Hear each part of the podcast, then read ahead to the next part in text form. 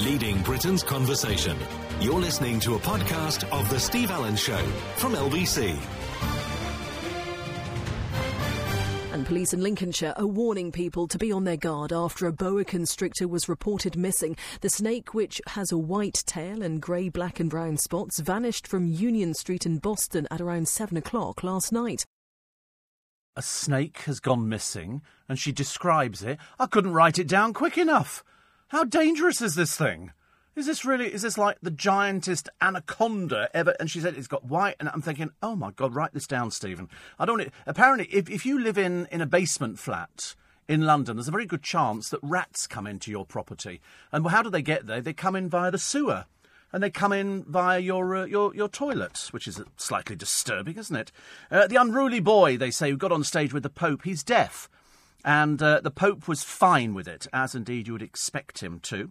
Uh, the Irish Football Club, who faked a player's death so they could call off a game. At other matches, they had a minute's silence for him. It was a blatant lie. Frankie and Benny's becomes the first family restaurant to ban mobile phones. Oh, bliss. And out with the Christmas decorations, in with the unicorns. Apparently, snowflakes want unicorns. Whoopee doo. Uh, the coppers sitting back over Diane Abbott's mistake over the moped uh, chases, and the Queen's grandson, Peter, let's trouser that money, Phillips, which he did when we had the. Um, the garden party, didn't we? He, his company made an absolute fortune. He now wants to put on a horse race outside Buckingham Palace. What for? What for? Not made enough money? Wanted to get more out of it? Conor McGregor fined and banned for driving for six months over speeding. Oh, I, I passed it on to be paid, but it didn't happen. This is the one who pretended to be a boxer and trousered a lot of money. Obviously, can't afford to pay bills now. Uh, kidnapped Chloe. Remember Chloe Ayling, who got kidnapped? Well, she's apparently working on um, a pay to chat site. Longer they keep you on the phone, the more money you pay. Christmas will cost the average family £719 this year. And Jerry says farewell as his ferry finishes crossing the Mersey. Yes, Jerry Mars. He's decided, he's not died. Made it sound like he was doing an obituary. He's, uh, he's just decided he wants to retire. And I've got a present. He, he will walk alone through a storm with his head held high, but he won't be afraid of the dark. Because at the end of the storm, there's a golden sky, I think.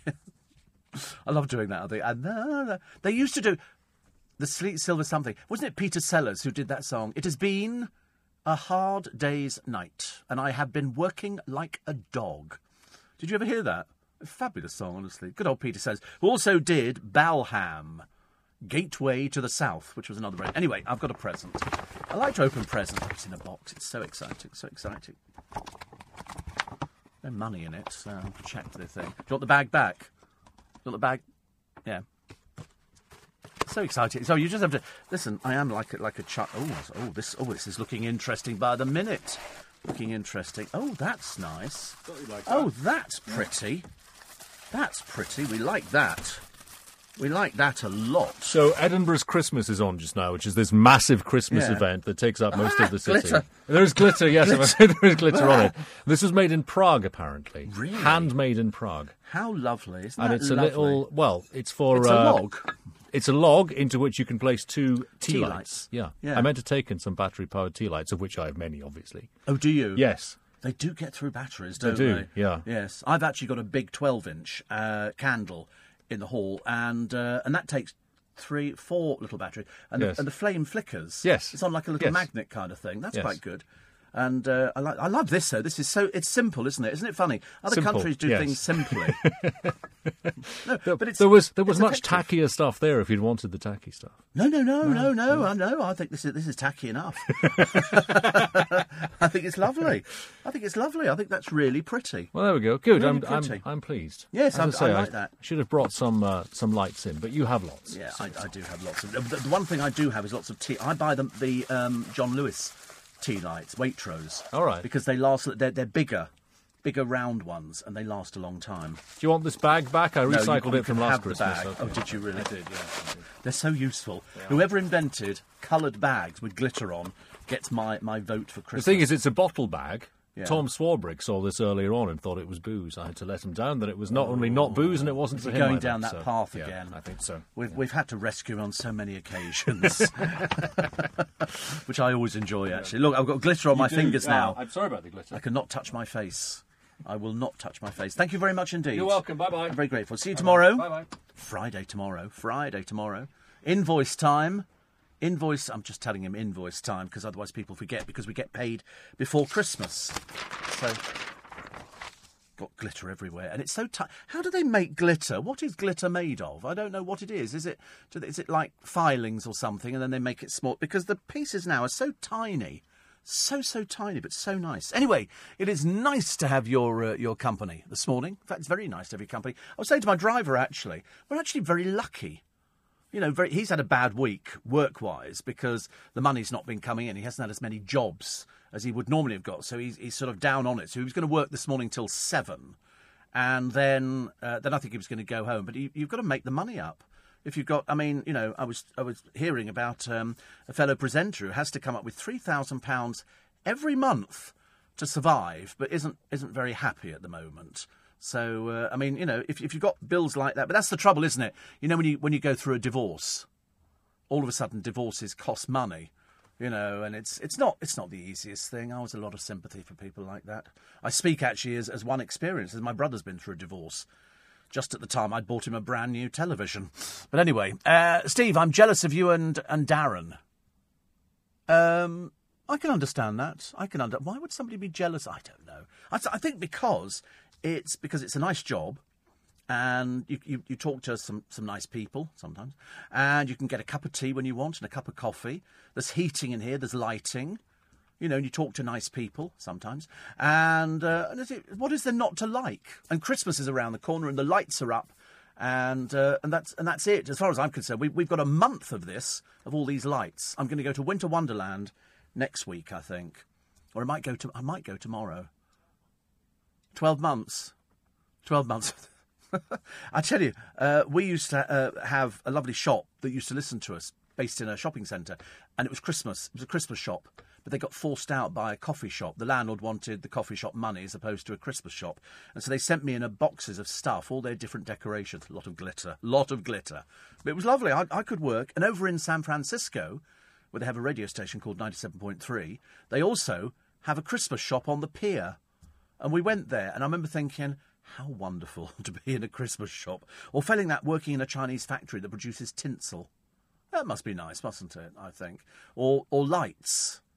I'd like, I'd, I'd like to see somebody assembling lights now. How many lights do you have at Christmas? Like twinkly lights. Do you have twinkly or static? Lots, lots. Hundreds, hundreds and hundreds. And you, because I've got 7,000 on one tree. Yeah, because they're, in, they're only tiny, they're little LEDs. And I like coloured. Some people just like white, but I, I do coloured. And yeah, you can get 10,000 in a box. 10,000 lights. Did you've never seen those ones? They're very good. Oh, listen, you, you need to. I tell you where you need to go to get this stuff. You need to go to garden centres because they have the big boxes of lights, which are basically for doing the outside of your house. I could, I could live. I used to have down my hall at home. I had red lights all the way down it. Looked like a runway, really, and down the walls and everything else because the string, and it was from Condé Nast, who did big strings of little red LEDs. They just stayed on permanently, and I had them all the way down the hall. Looked like a brothel. Some say it was. Uh, anyway, 84850 steve at lbc.co.uk. The public support for a story that we did yesterday about um, a Syrian refugee who was knocked to the ground.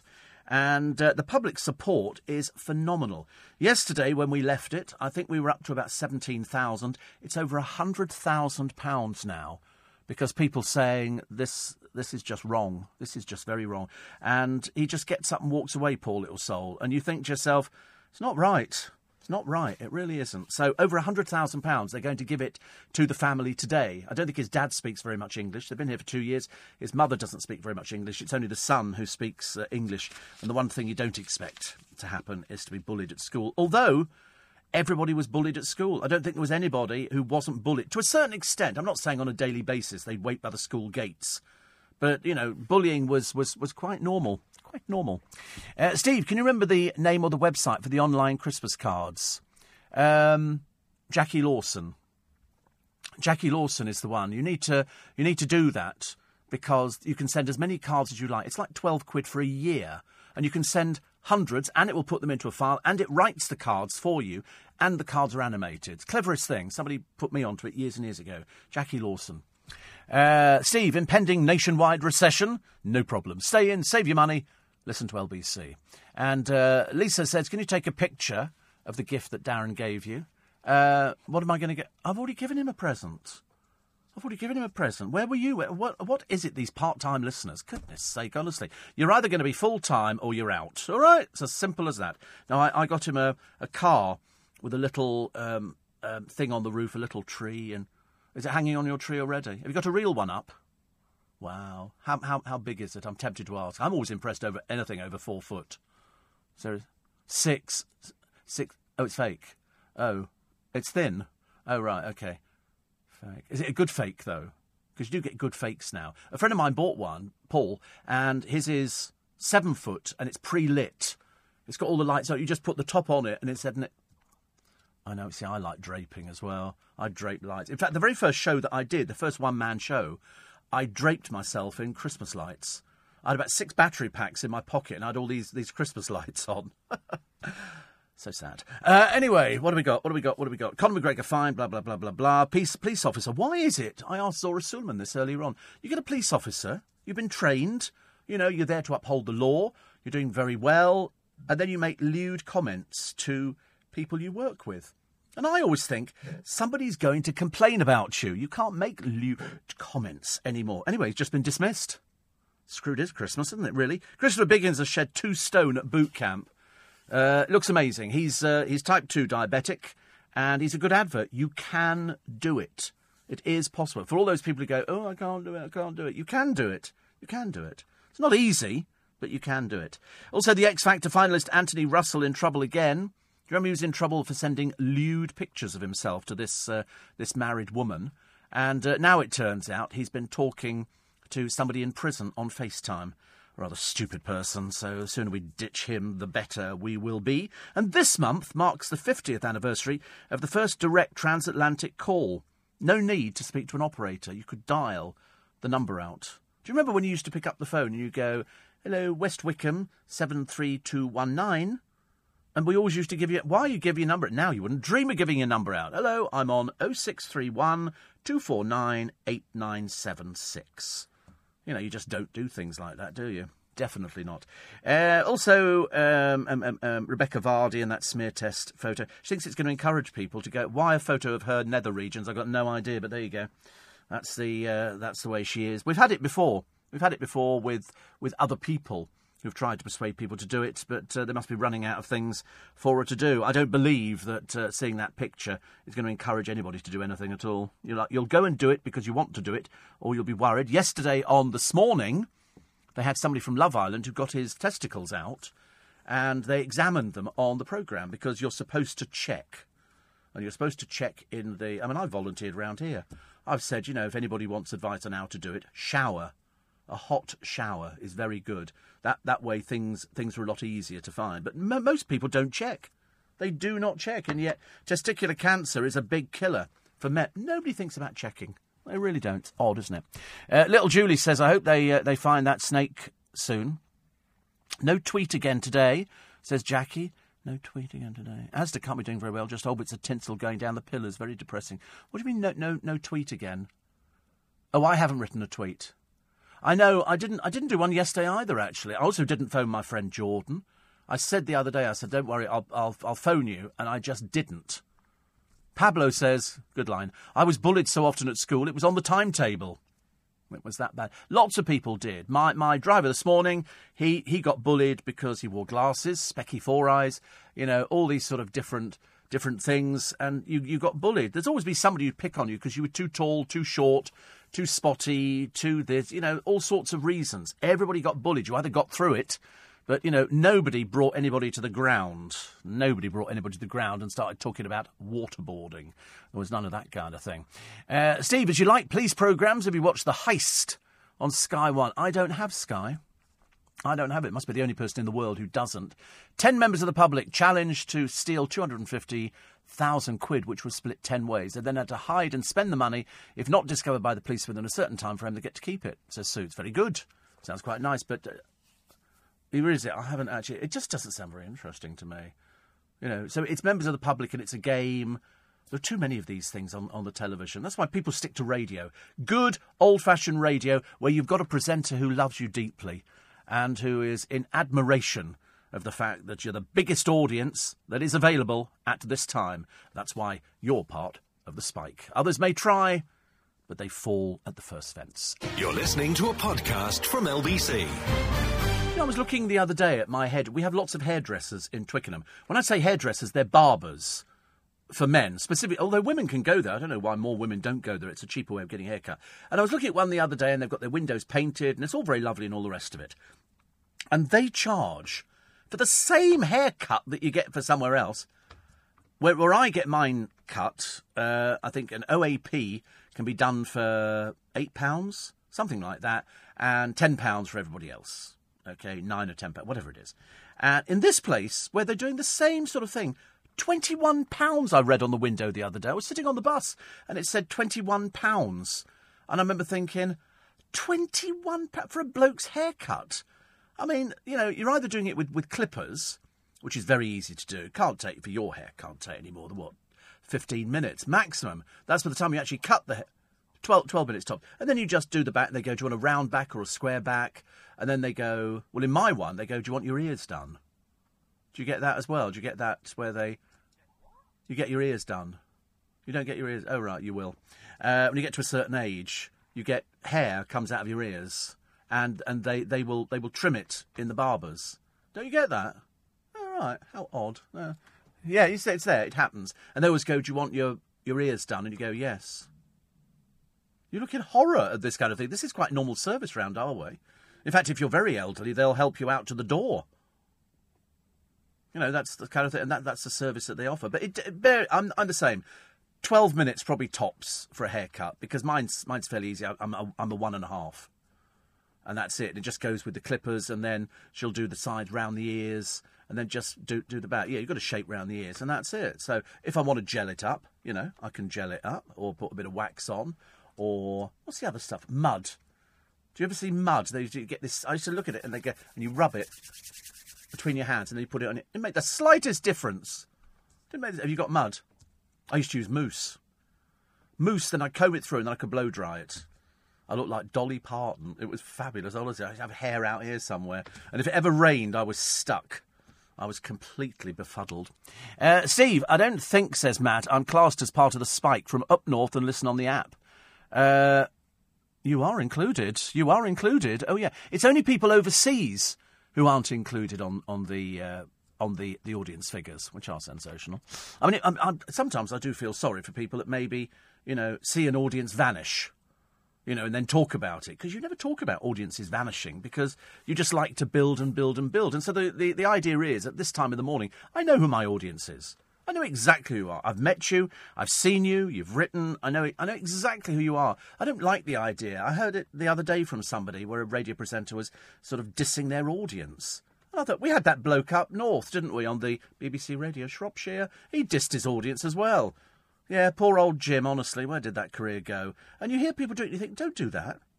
Don't do that. People give up all sorts of things. You know, people might be, you know, listening in hospital. People might be working in hospital. People might be nurses, doctors, consultants, you know, neurologists, anaesthetists. I could probably go on, but I can't think of any more.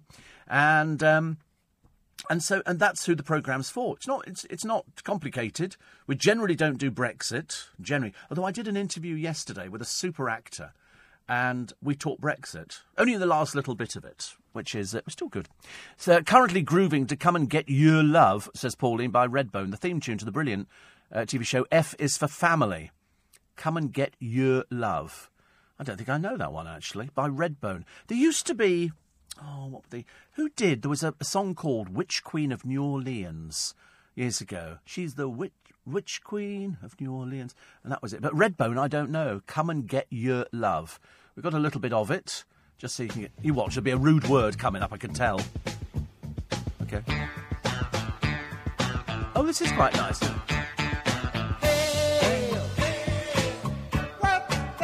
Oh, it's old, isn't it? It's an old one, I remember. Good God. How many views has this one had? 26 million. 26 million. Come and get your love. Your love. That's nice, isn't it? I like that. Not, not as good as some of the other songs that we've come up with on the programme, but it was okay. It was okay. I'm not dissing it. Uh, Anne says, Steve, morning. We bought our Christmas tree for outside yesterday. Can't wait for the 1st of December to trim it up. Plus, I got my angel hair too. So excited. And, uh, and Mark says, You shouldn't be so hard on BBC Local Radio, Steve. I think it's a wonderful service, especially when I need to get some sleep. Depends if the vicar's doing the programme, doesn't it, really? You know. Hello, everybody. You know, it's a bit Thora Hirdish. Uh, if the snake referred to is the boa constrictor with the white tail and is found soon, I too will be happy, Steve, but we mustn't go finding innocent boa constrictors without identifying marks because we could be making a mistake. I don't want to go anywhere near snakes. I really don't. A friend of mine used to walk around the Hippodrome years ago when it was a, a nightclub with a snake around his neck because they're deaf. So you, you can put them in a, in a disco situation. Oh, terrible. Uh, and an ant says, I'm confused. You need to go to the barber? I thought you were bald. No, I'm not bald. Of course I'm not. Come on, listen to me. Do I sound bald? No. I'm saying I can run my hand through my hair. Look at that. I can part it, shake it out my eyes. It's quite nice. I'm not bald. Bald means you're not you're not growing hair at all. I grow hair, so you've got to keep it trimmed. Keep it. Um, I noticed that boy demonstrating testicular cancer trimmed the other day, to within an inch of his life. By the look of it, it looked a bit dangerous. There you go. That's when they did it on this morning. Couldn't stop Pip Schofield from having a little bit, bit of a gander going on, I think. Uh, Steve here, uh, from what you've told us at the start of your show, fabulous working environment, jovial banter with the producers. Sometimes it's a joy. Sometimes we are rolling around on the floor, honestly. We'll hear something and we cannot stop laughing. We go, that's, that's really, really funny. Free hair and makeup and endless tea and coffee. It's a wonder you even want to read the texts out. I know.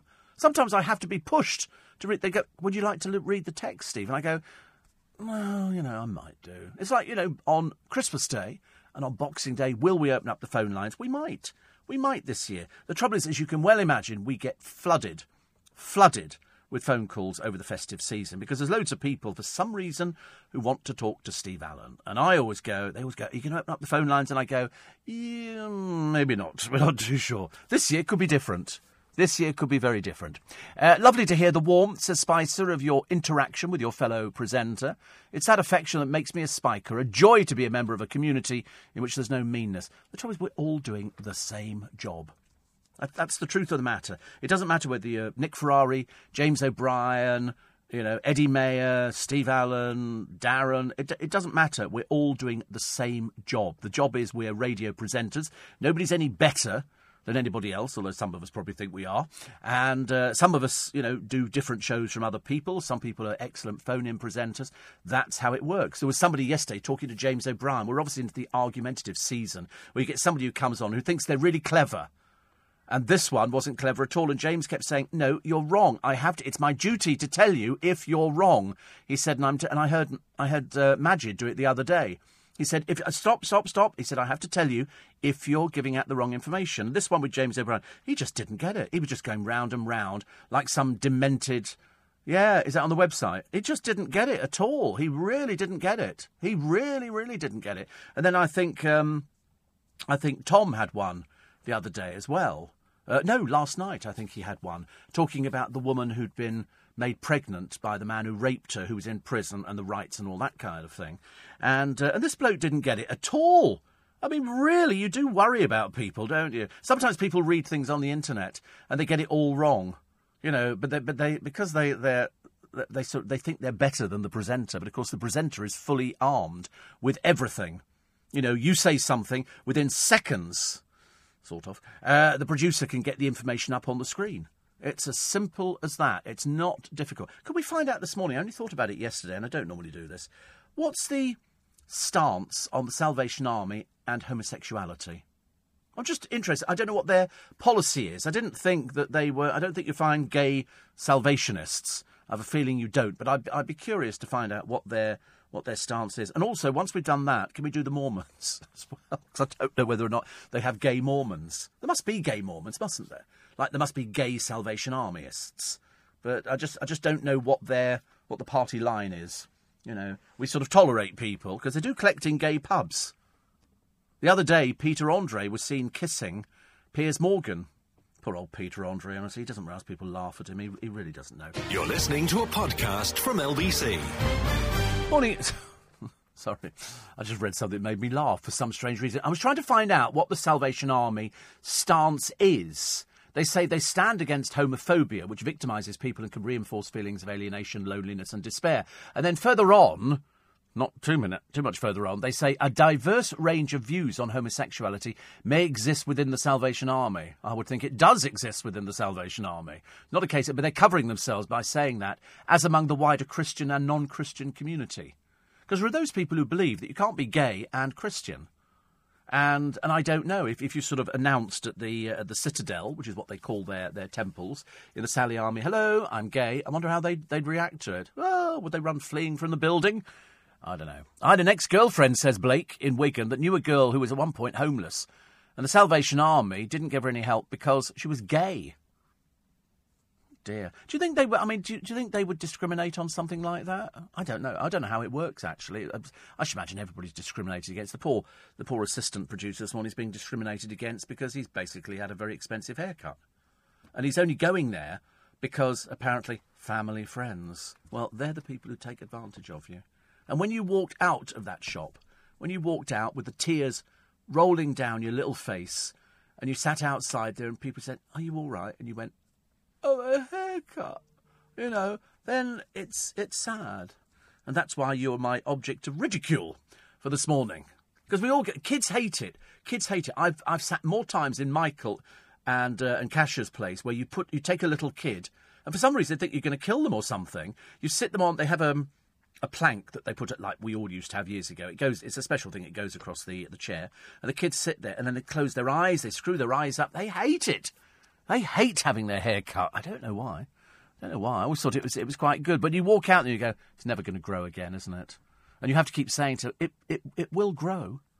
Paul says boa constrictors loose in the UK. Why are people allowed to own dangerous animals like boa constrictors? If a snake's privately owned and escapes, then the recovery bill should be sent to them. On a happier note, hope Noel Edmonds wins the jungle. He's got t- well, he won't hang up knickers. He won't touch women's knickers.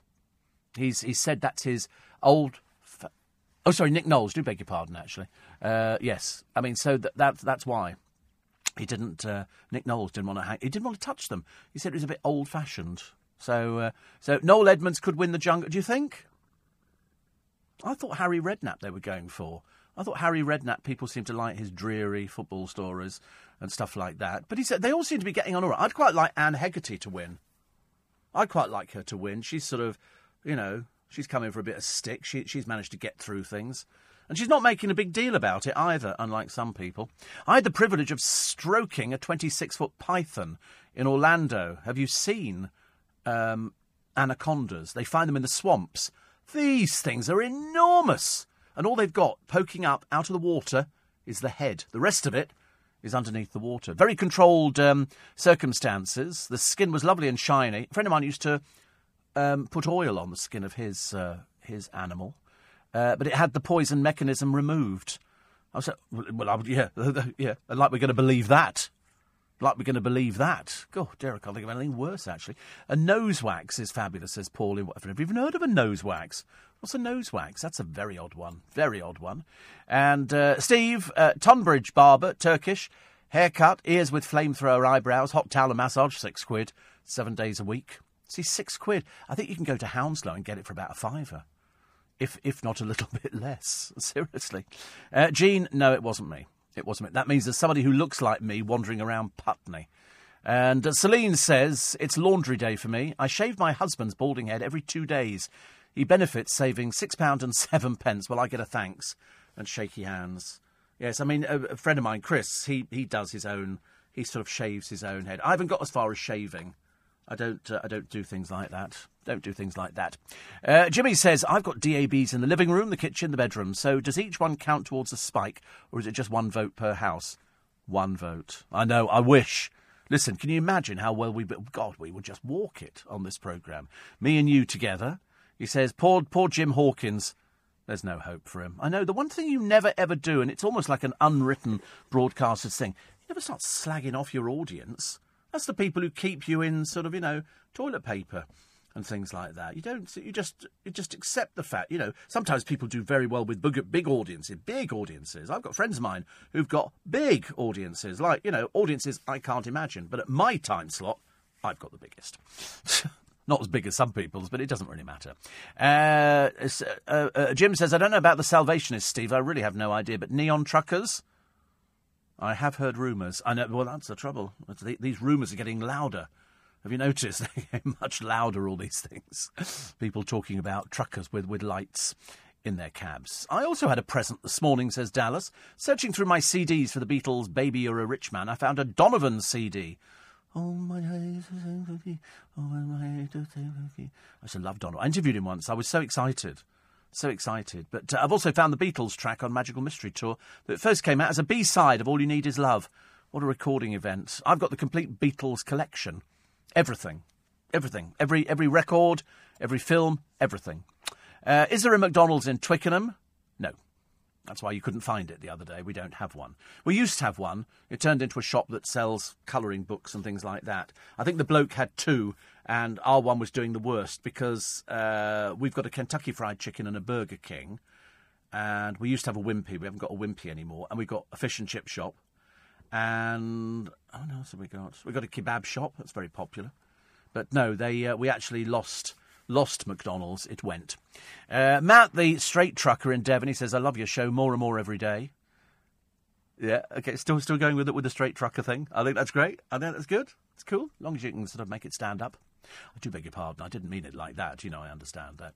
And, uh, dear, I know. This po- it's this time of the morning, isn't it? What else do you do? You go out there. Actually, this morning, very quiet in Leicester Square. Except poor man leaning up against the, the ticket booth being being sick. He'd obviously had too many uh, too many sherbets. You know when you get to that stage you go, oh, I want to go home. I want to wave a magic wand and go home. Although my birthday party, my last big birthday party, I didn't drink at all. I absolutely didn't have one alcoholic drink, which is good, isn't it? I was quite pleased. Can't guarantee it for uh, for over the festive season. We'll have to wait and see. Uh, what else we got? Oh, Diane Abbott mistake over the moped chases. I don't think she thinks before she says anything. I'm sorry, 99.9% of people living in London want these motorbike crooks um, and, and robbers sorted out as quickly as possible. Perhaps she doesn't. Um, another one here.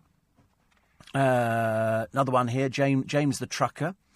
He says uh, it seems there are more gay presenters at gay than straight. Yeah, we, um, is this uh, is this what, they, what do they call it? Predictive texting? I don't know. Not a complaint. He said, "I like you and Iain Dale." Just an observation. I don't think people actually you know. I always think people who worry about things like that they must have really shallow existences. Why would anybody ever care? Why would anybody ever care? He says. Uh, he said. I think Dave O'Brien is so far on the closet, in the closet. He's having fun in Narnia. Oh Lord above it, he's too busy writing books. That's what he does. But uh, Ron says Emily Atack comes across as a bit desperate, a bit desperate, and a bit simple. That's why really she's not done anything since the In-Betweenies, whatever it was called. But uh, Khan, which sounds like Shere Khan, took her challenges in her stride and was impressive. And uh, Cliff in Bradford uh, I've had a few pythons around my neck in my time. The key is to stay calm. They can sense internal agitation. I don't like it when, when the face comes towards you. I'm sorry, I don't like it at all. They had a thing the other day where somebody was doing, it could have been Emily Atack on the jungle, and she had to crawl into this thing and then put her hand through, and they had a camera the other side, and there were two snakes sitting there, poised for striking. Poised for striking. And, and somebody says, Oh, do you think they'll actually bite? You went, Of course they're going to bite. But apparently it doesn't hurt very much once you've been bitten a few times. Oh, I wouldn't fancy that, would you? Dreadful. Uh, 84850. Uh, my husband snoring is killing me, says uh, Chantel. Wow. How PC, says this one here, to pick on tiny minority of Christians being anti-gay yet ignoring Muslims who ban gays openly. Too scared to mention that in case you get told off. Oh dear. You're a bit simple, aren't you, really? It's not your fault. I appreciate things like that. I'm not allowed to say anything against Muslims. Oh, Diddums, you need to grow up and get a life. What's the matter with you? Are you sad and lonely? Do you have no friends? Is Christmas another miserable time in your calendar? I should imagine it must be. You really are. You need to get that chip off your shoulder. That's, you know, that's that's really going to do you badly. I'm suspecting you're probably getting on in life and it's probably annoying you, isn't it, a little bit, I should imagine. Never mind. Never mind. I'm sure you'll have a nice Christmas. by yourself. Uh, Conor McGregor was fine. He's the one who pretended to be a boxer, but he's not really. Fined and banned for driving over speeding. Uh, also, how much do you pay to call directory inquiries? It costs a fortune. It costs a fortune. It's something like three pounds, six pound, or something. Who calls three quid for ninety? Who calls directory inquiries? Come on, put your hands up. Who calls directory inquiries? Nobody calls directory inquiries. You don't need to. Why would you need to? You go online, onto Google, you put in, you know, LBC phone in, and up will come the number for you. You don't need to call direct. These it's like people who call the speaking clock. Why would you call the speaking clock? You know, if you've got a phone or a watch, or you must look outside. There must be clocks on buildings. That's where that's where you go for, isn't it? Mike says, "Thank you for stopping the rain yesterday. By the time Bessie Dog and I went out, it was clear." Is there no end to your influence? It is true. Could you do the same today? I'm moving my 91 year old mum from one nursing home to another, around 11 ish. Oh, the weather will be fine by that. Fine. What am I doing today? I didn't do. I got up this morning, completely forgot to do the invoice, so I did it with, with a cup of coffee. So I woke up a bit early, actually. And uh, what am I doing today? Today is Thursday. What's on the agenda? Nothing. Lazy day. I'm not taking the car out because it's going into the garage on on uh, on Monday. So that's good. Holly says, I really like Nick Knowles. He's chivalrous, but I didn't like him blaming women who were outspoken about concerns on that time of the month. He's on thin ice with that one. But that's the whole thing about. I think they've all been actually behaving. Nobody's had silly little breakdowns. I don't think. Well, I, I haven't actually seen any breakdowns on the jungle yet. They all seem to be going quite well. It's the cost of the outfits that Holly Willoughby's wearing that's putting people off. They go, who's she supposed to be appealing to? And the answer is just about anybody, I think. Jan in Peckham says, up at 3 a.m. Thought my dog barked, but it was the chimer on the doorbell. Also, we've got a rat waiting for traps to come. We videoed and it got on the trap but managed to escape. apparently, they like chocolate. People thought it was cheese for rats, but apparently, chocolate is the thing that they can't resist. But there was a cage which had a rat in it. It was like a rat trap kind of thing. And, and it bit through the bars. It managed to escape. I was really surprised by that. I didn't really. They always say in London you're never more than six feet away from a rat. That's what they say. And I'm looking six feet away. Because there must be some out here under the floor. I used to mention it to one of my, my producers, Amanda, years and years ago. I should say, you know, I, I, bet there are rats under the floor. She said, Steve, stop it. Stop. She get quite quite angry with me because I was mentioning the fact there might be rat because she was really phobic about uh, about rat. I'm all right with them. You've seen mice. We used to have them I mean, when we were in Gough Square. They used to come up through the sewer, mice and and rats. Horrible. I don't. I mean, and they jump. Mice jump, and they can flatten themselves to get under a door, like really, really thin doors, which is great, isn't it? You're listening to a podcast from LBC. Morning, everybody. So I was erring on the side of caution well, I mentioned Conor McGregor, who's been banned from driving for only six months over speeding, and he was fined £883. They now describe him as a mixed martial artist. He was doing 95 in a 62 mile zone near Dublin in October 2017. Okay, he got a fixed charge penalty, but it wasn't paid. McGregor told the court in County Kildare, I apologise, I passed it on to be paid, I didn't know I was going so fast. He's got 12 previous convictions. Quite clearly, the man is an ace idiot. He said the Stars driving, this is the judge, was not that of a role model. He's never been a role. Who's he a role model for? He's a role model for nobody. Role model for nobody. Thank you very much indeed. And then the judge says um, he's very fortunate he's not been charged with a more serious offence of, of dangerous driving. Well, more fool you then, judge. Twelve previous convictions. Goodness sake, honestly. Bang him up in prison, leave him there. Ten years. Fifteen at least, I should imagine. Uh, Steve, aren't anacondas the ones that swallow cows and horses? No. I don't think any of them. We know that they, they can dislocate their lower jaw to take in deer with antlers and stuff like that. I don't think they'd actually be able to take a cow, really. Um, but they can dislocate their jaws, and of course the, the anaconda is a it's a it's a constrictor, isn't it? As far as I remember, so it wraps itself around. It's like with the, with the actual boa constrictors, they wrap themselves around you, and then you breathe in, it immediately contracts. So eventually, you can't breathe out again. And that's it. No breakdowns in I'm a Celeb because the GC isn't there. Well, she's nowhere, is she, really? I phoned directory inquiries and the speaking clock from the work phone, says Anthony. We had somebody years ago, I must tell you the story because it's quite funny. And um, they, they were, let's just call it moving on in the business. And uh, in our room in Gough Square in the sort of what we call the sort of the presenters room and everything else, which you know big like an office, and each program had its own desk.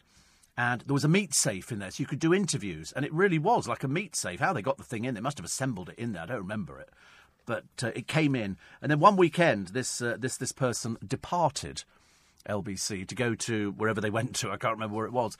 And uh, I came in on the Monday morning, and I could hear this talking. I could hear talking. Where's that coming from? Somebody's left the radio on. The meat safe, the door was, was open, and I'm in there, and one of the faders is up. And it turns out that the person who'd just been dropped had dialed NASA and put the uh, put all their space output on a on online. We we've been connected to NASA since apparently Friday night, listening to it. The bill came in. They went up the wall, up the wall. I can't tell you. It's terribly expensive. It was. I think at the time we were doing the the space race. uh, eight four eight five zero. Andy says, uh, Salvation Army do good work. The individuals are unlikely to care whether you're gay, but the official line is probably anti, like all religions. They don't seem to like it, do they? No, the, the, the official line isn't, isn't anti, Andy. The official line is not anti. It's completely the opposite to what you're saying. Completely the opposite.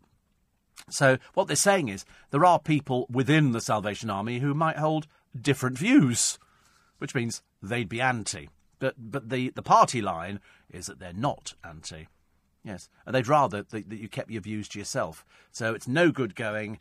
I'm so excited. We're going to be playing Christmas carols again, and uh, I'm going. I've got my tambourine with me and my triangle.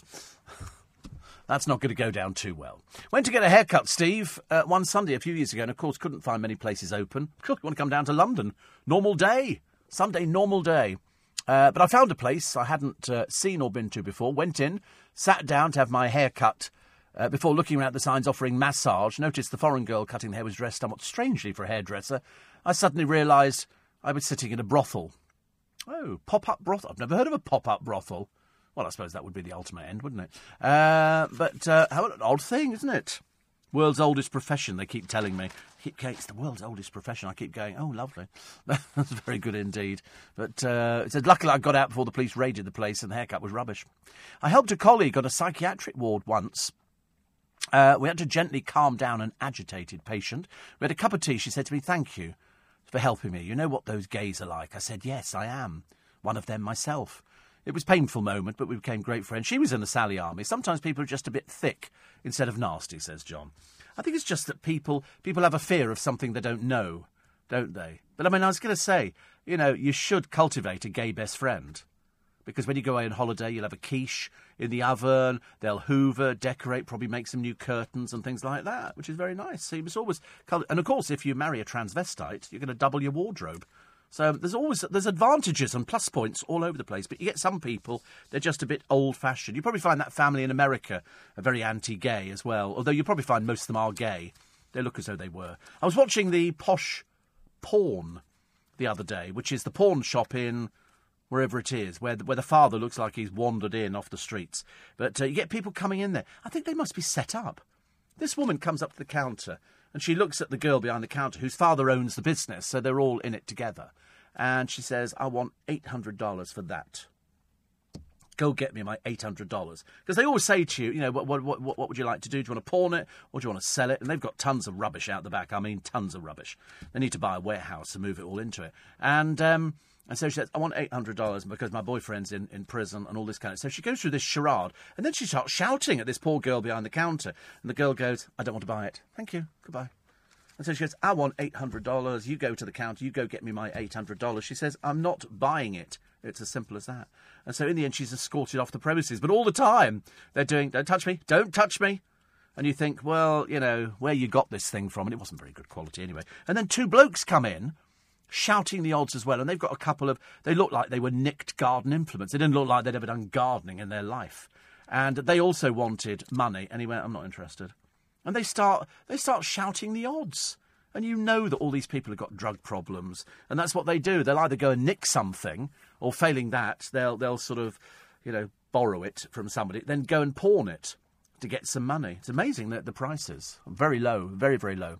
Rephoning directory inquiries, says Linda. Not everyone has a home computer. Oh, Linda, don't be so silly. Everybody's got a computer. God, where are you from? I've got 10 year olds with computers. Don't be so ridiculous. Also, do you have a telephone? Yes, of course you have, because you've sent a text. Can't you go on to that? Dear me, don't, don't come up with excuses, Linda. It makes you sound silly. It's, it's proper. Anybody. You know, not everybody's got a computer. Have you heard of a computer shop?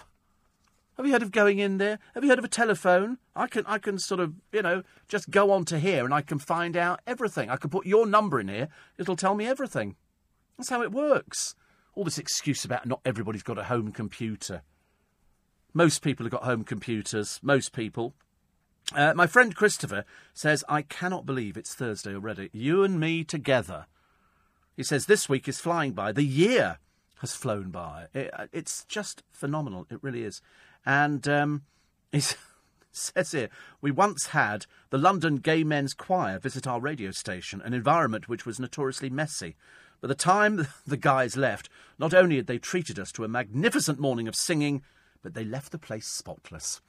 See, you can always rely on people like that, Christopher. That's I, I like that idea. I like that idea a lot.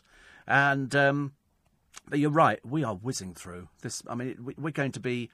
Is it Saturday? Is the first. Saturday is the first, and then you've got 25 days. Have you done all the the shopping?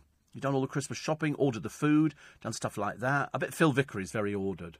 I bet he's actually everything is sorted out completely. Whereas I'm hoping that all my lot are sorted out. They always are, actually. They always are. But uh, the very idea. I love the idea of inviting a choir round for Christmas. I think that's a brilliant idea. We did have some rugby boys singing to us the other uh, couple of years ago now. Well, probably more than a couple of years ago, and that was and that was lovely. They came and sang in our hallway because one of the girls won a competition. Sweet, isn't it? They come and sing to you. They'll have to tell you they weren't very good singers. They're rugby players, you know, Butch, and uh, and all the rest of it. Anyway, we've got the news at five coming up. If you have just joined us, it's very nice to have your company this morning. Welcome to Thursday. Welcome to the 29th of November.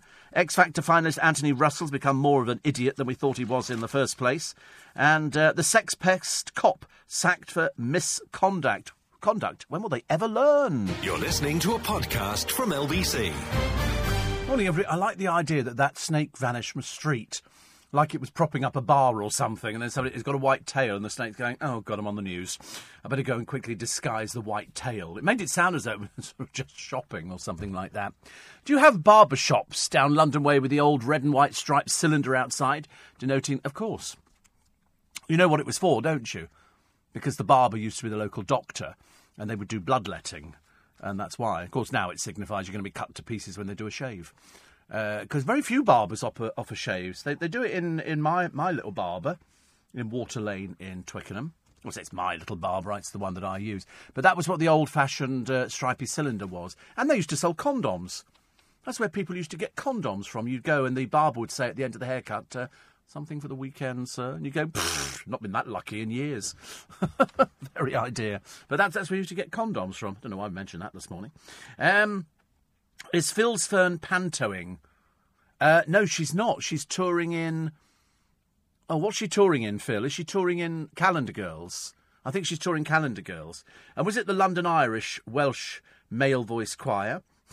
Your predictive texting's getting worse and worse. I can't remember who they were. We had about six of them.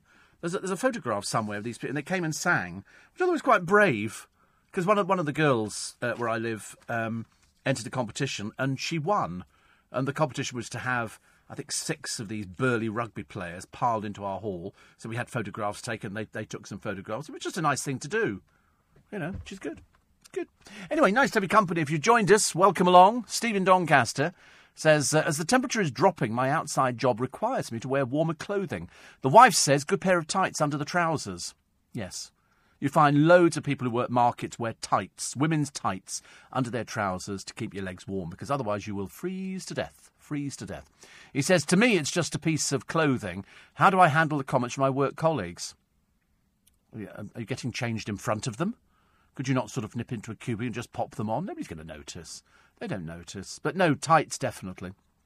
Definitely. He says, when will this stigma be removed when a woman can wear what she likes but a man can't? Well, it's because you're wearing her, her clothing. If, of course, you then said, I'd quite like to wear her knickers, then we would have a different problem completely. It's fine as long as you're in Doncaster and don't come down to London. Okay, that's, that's it, because otherwise, you know, you can't do that. Talking of dislocating jaws, my clicky jaw has stopped clicking. It's stopped clicking. It's painful and sometimes gets stuck. Oh, I've never heard of that. What's a clicky jaw? Is that. I don't know what it is. What's a clicky jaw? But uh, they may be giving me Botox to release it, and I hope to look ten years younger. Oh, I don't know. Do you think? I mean, oh, do you think Botox really works? I know. The, the reason I ask is because I would love to have Botox. Not because I think I'm getting old looking, but I, I quite fancy the idea of just seeing what it would look like and then sort of waiting till it gets back to how, how it used to be. Steve, I had a friend that depended on the Salvation Army for a while. She's now doing amazing. Fully qualified midwife. However, upon going with her to a Salvation Army gathering uh, once for supper, they're very, they're very vulnerable people. Uh, very sort of believe what we believe. Oh, but of course. Otherwise, you're not going to you're not going to belong. It's like, you know, people who join a church. You're going there because you want what that church is offering. So it's, it's, it's quite simple. It's doing what you want to do. That's what it is. It's doing what you want to do.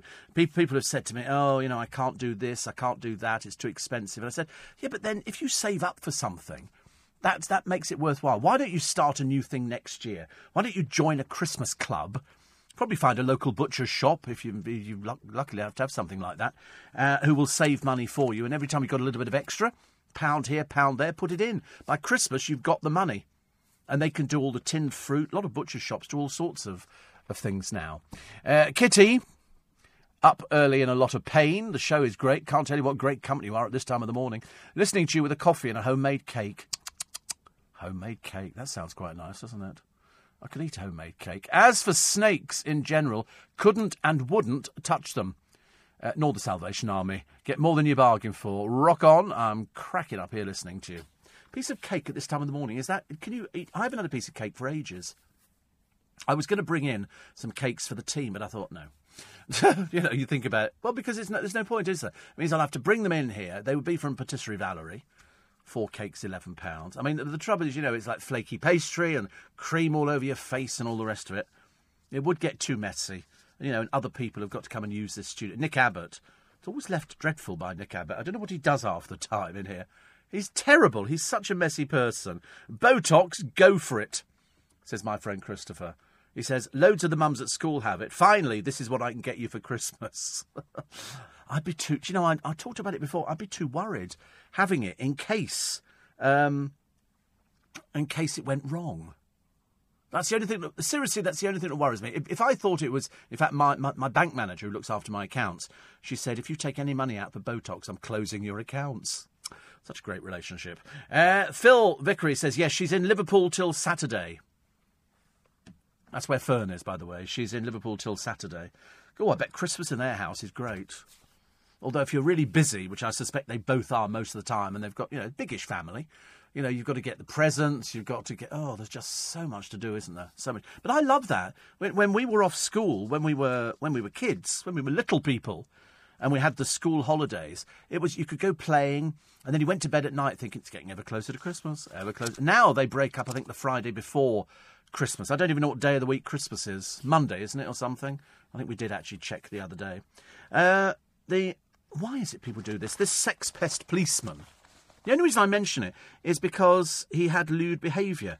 He asked female officers for sexual favours and groped them. I mean, I, I, mean, how did he ever get to be a copper?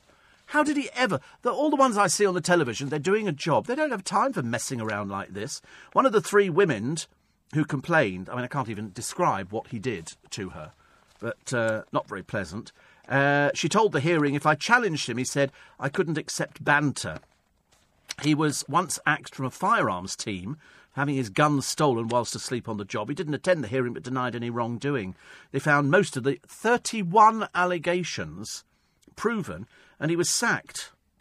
Uh, also, he was given a final written warning for turning a blind eye to this, this behaviour. So, PC Lee Harrison, who asked, I mean, what did they teach you? At police training school. Certainly not that. I mean, you should know more than anybody But uh, it appears it appears not, doesn't it? Really. Uh, here we go. Why is it?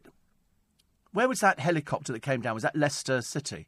That was Leicester City. And so William goes up there yesterday, obviously deciding they need to go and do something because otherwise it's all Harry. And who does he meet? Jamie Vardy, who, who just plays for Leicester. He's not the captain, is he? What are they picturing with Jamie Vardy for? Can't they pick somebody else up there?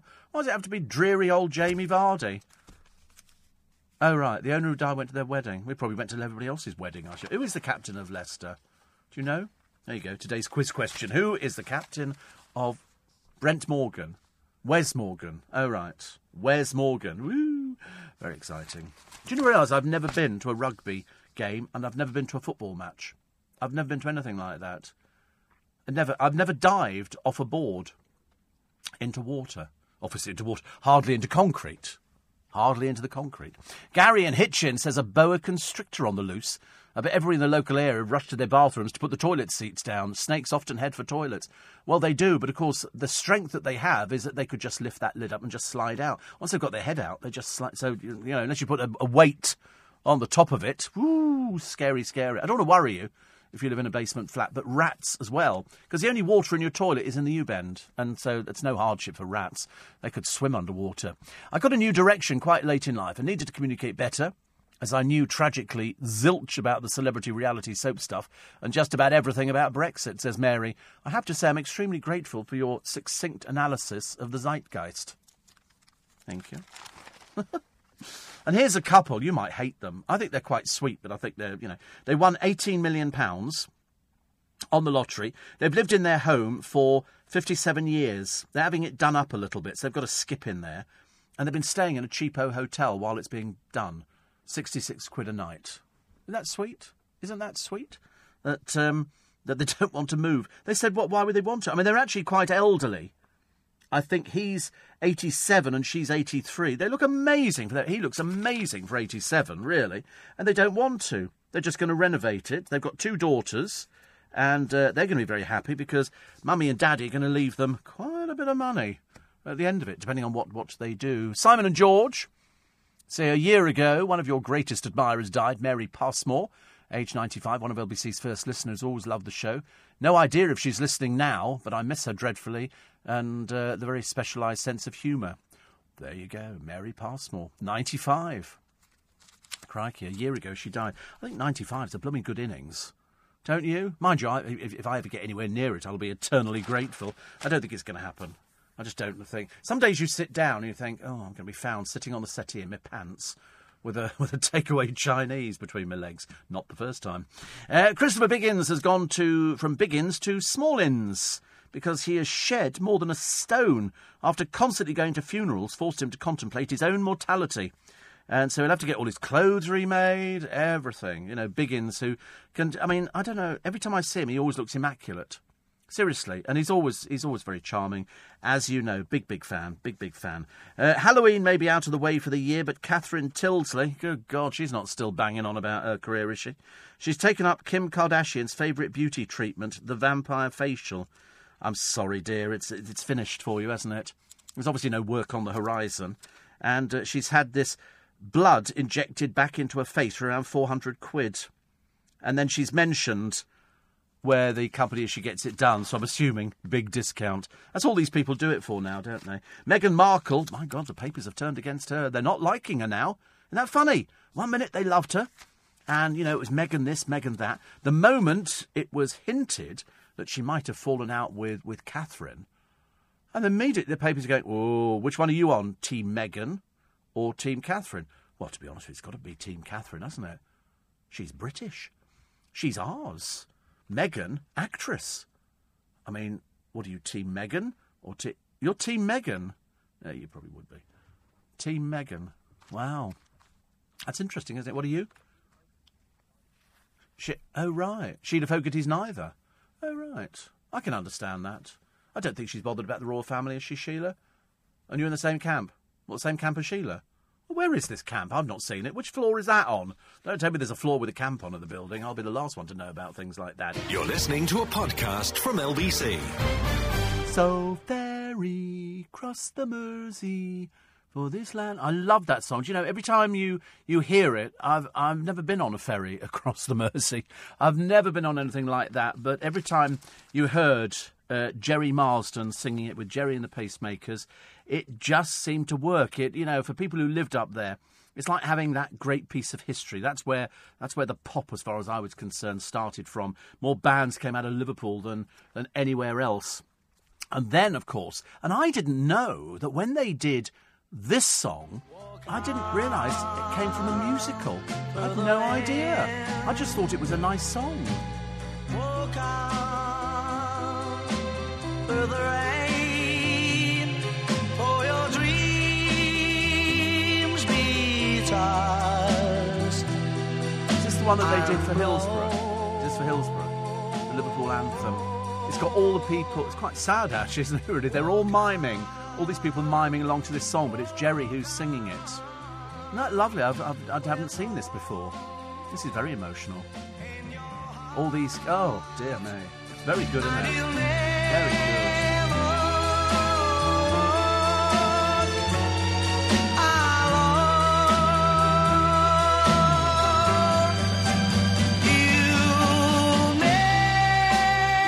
But, you know, people are very passionate about football. I've never quite got it, only because I've never been to football. But when you see this, you've got all sorts of ordinary people. It's filmed in black and white, actually, which adds to it. And then with, with Gerry's singing over the top of it, of the original version of the song, and they're all miming along to it. How nice is that? How good is that? What a lovely version of You'll Never Walk Alone. How lovely. But uh, he's hanging up his hat because after 30 years, uh, they don't do the Liverpool anthem anymore, and he used to come back to the to the stadium to sing it. He lives over in Spain. He's in good health, but uh, he's he's decided he wants to finish touring at the age of 76. He's been married to his lovely wife Pauline for 53 years. They've got two daughters, and he wants to have a bit of him time, a bit of quality time, and you can understand that, can't you? Really, and so he thanked all the fans on the uh, on his uh, on his website. They were also, I think, the first band to have the first three singles reach the top of the charts, which was "How Do You Do What You Do to Me," uh, and then "I Like It," and "You'll Never Walk Alone," which became an anthem, as you know, for Liverpool FC. Uh, the band itself uh, split in 1966, but, but reformed in 1974. Then they carried on touring, and um, I think he's had a triple heart bypass which uh, I've never had. I've got stents, but I don't have a triple heart bypass. bypass. And the last time they performed together was in Portsmouth in March. I bet Noreen's seen them. Noreen's bound to have seen them. She's seen every, every one of these groups. She can tell you the history, chapter and verse.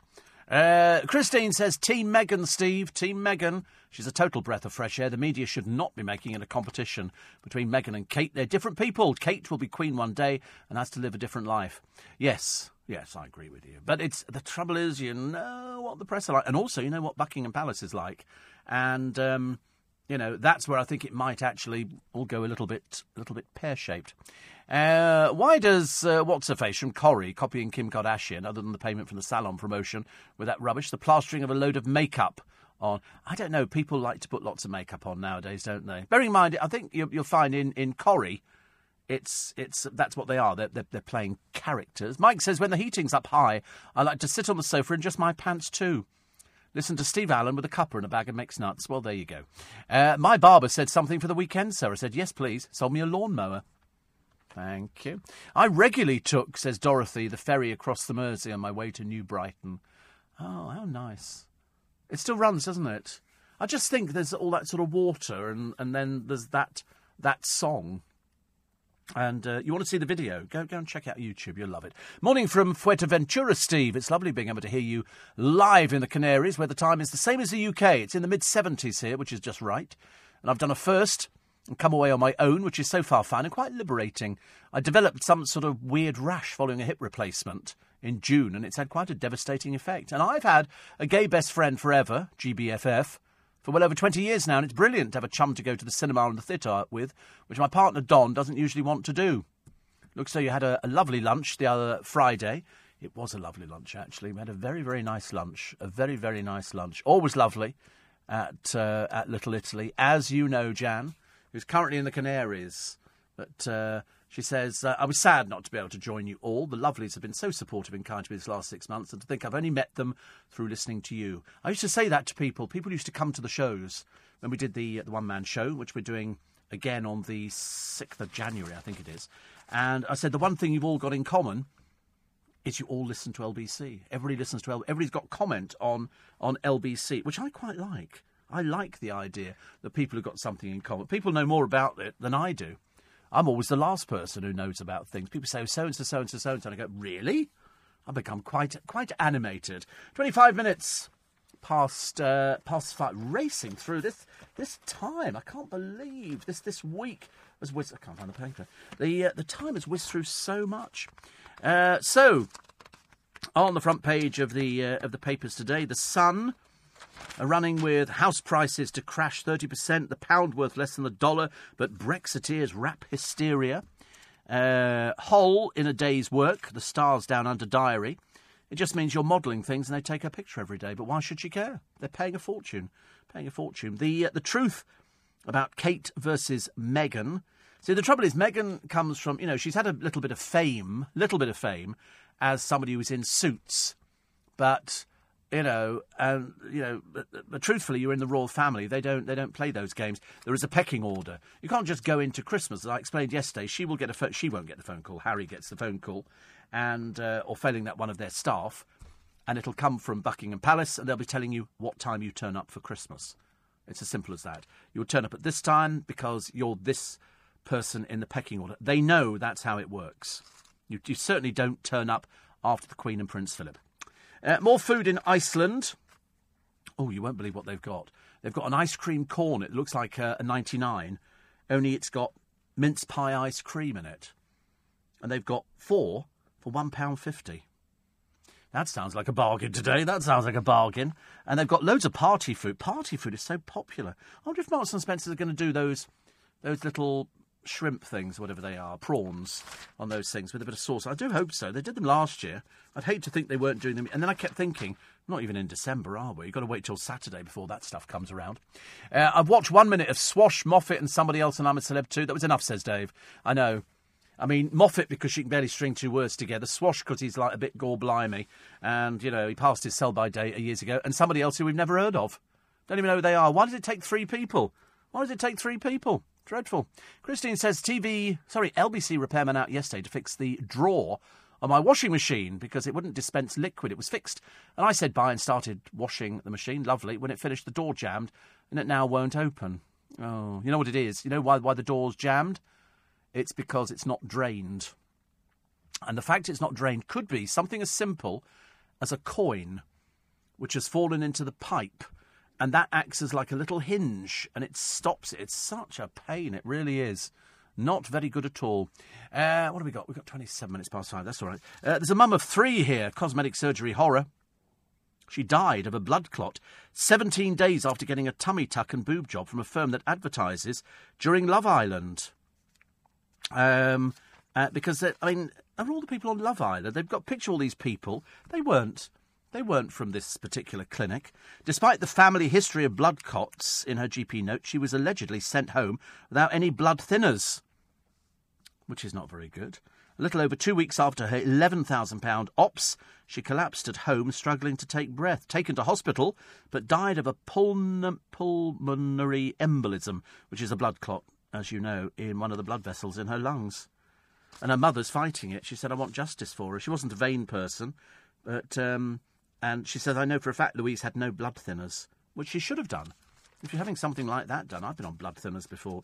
Loads of other people have done them as well. Uh, also, McDonald's is better run than the NHS.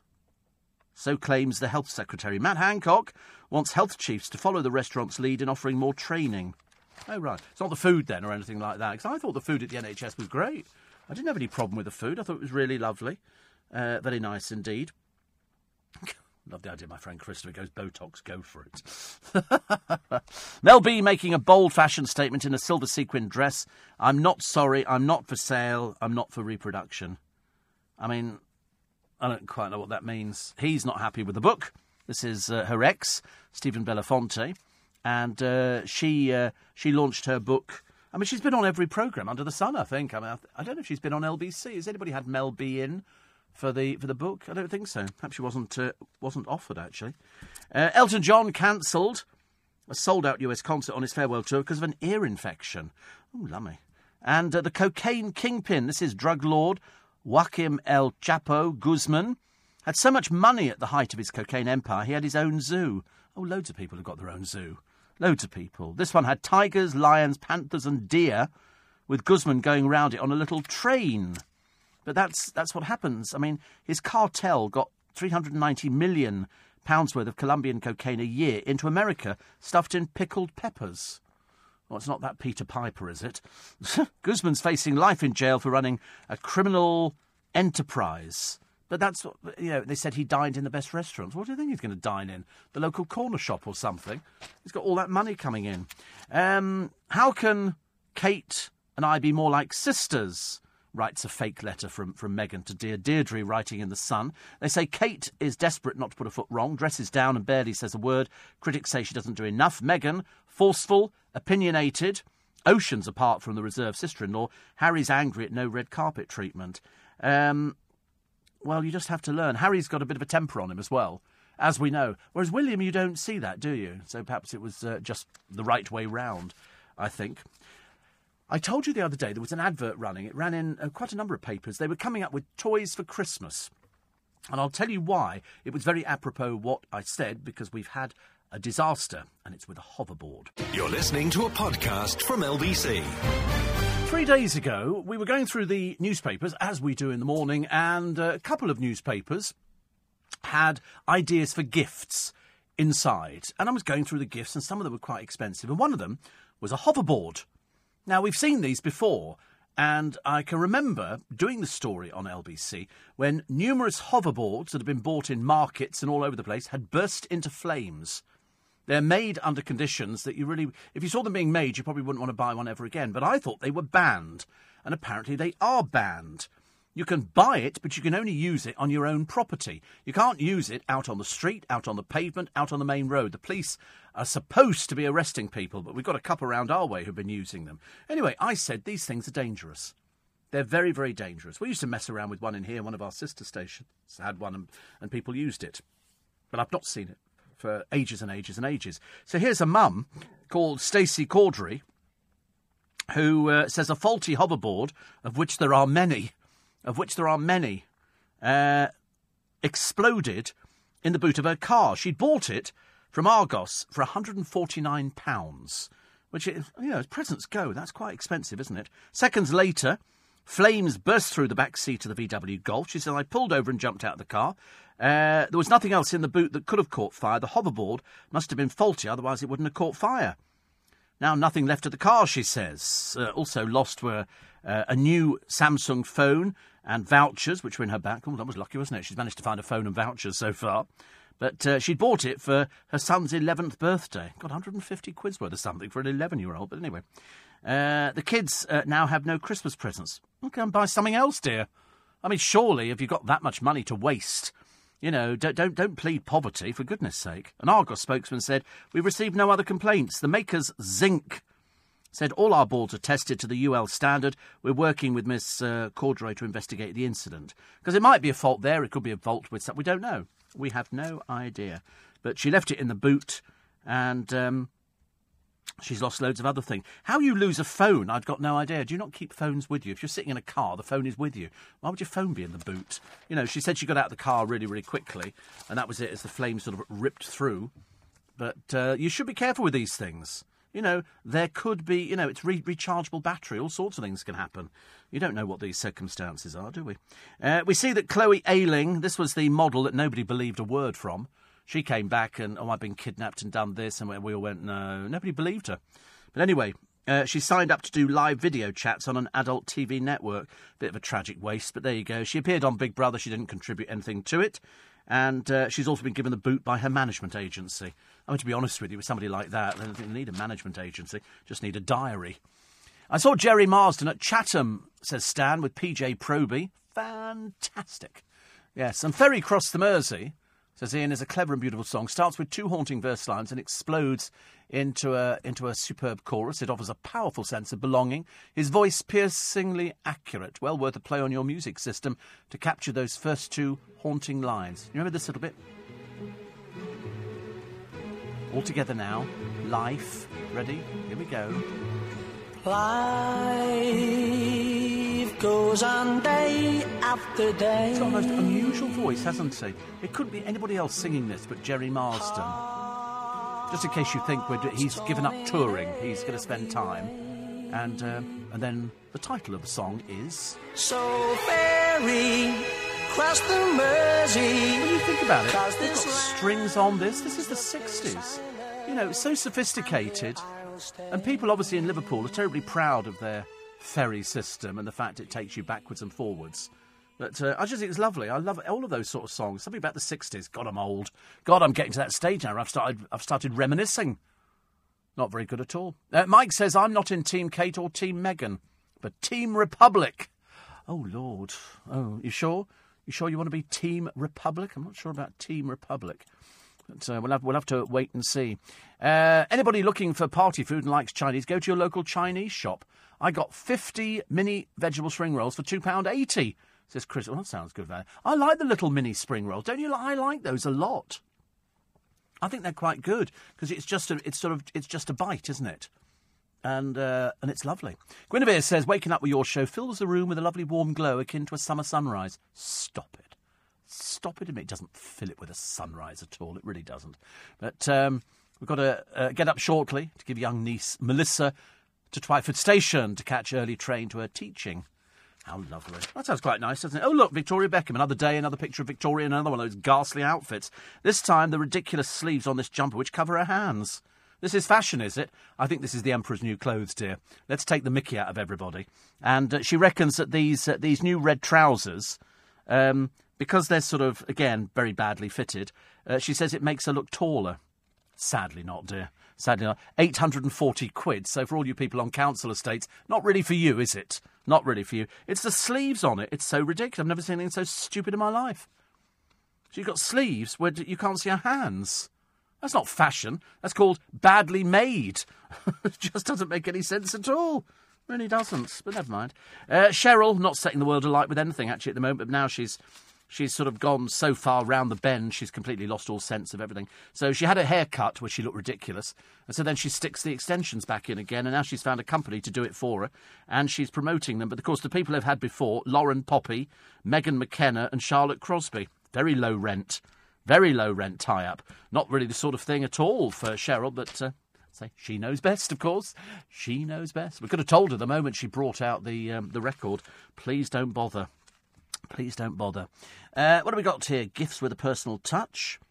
Do you know marmalade? I haven't had marmalade for donkey's years. I think it's mainly sugar, isn't it? Sugar and oranges and things like that. So I'm obviously not likely to be able to um, to eat marmalade anytime soon. Although I used to love lime marmalade. That was my absolute favourite. Absolute. Two hours less snooze, or you'll lose your rag. Apparently, if you if you lose sleep, it makes you angry. No, it doesn't. Sorry.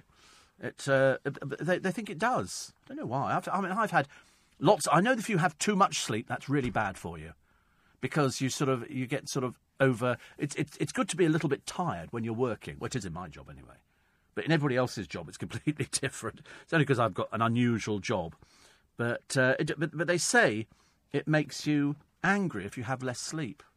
Why, why would that be? Why would that be? Uh, so now there's another video after the Syrian refugee video that we saw, now there's one of his sister being bullied as well. Just, just totally inexcusable. Totally inexcusable. It, it really is. It's just not, uh, not, not good enough.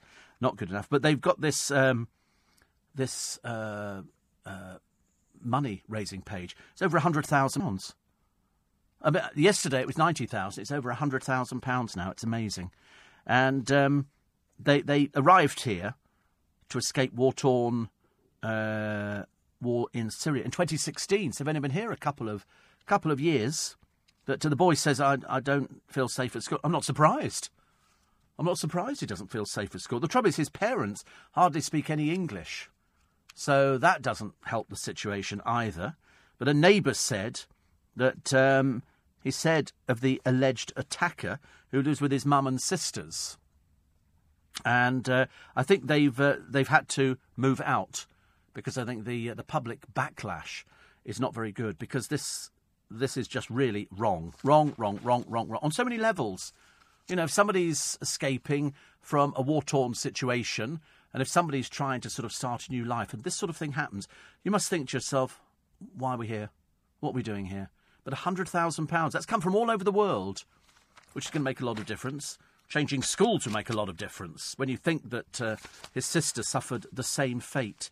It's obviously, and then it turns out there are various other people's names who've been thrown into the frame. Whatever it, uh, whatever it is, it's got to stop, and it stops here. Bad news. You've got two days left. What do I mean we've got two days left, Steve? What have we got two days left for? Nobody, but nobody has claimed £76 million.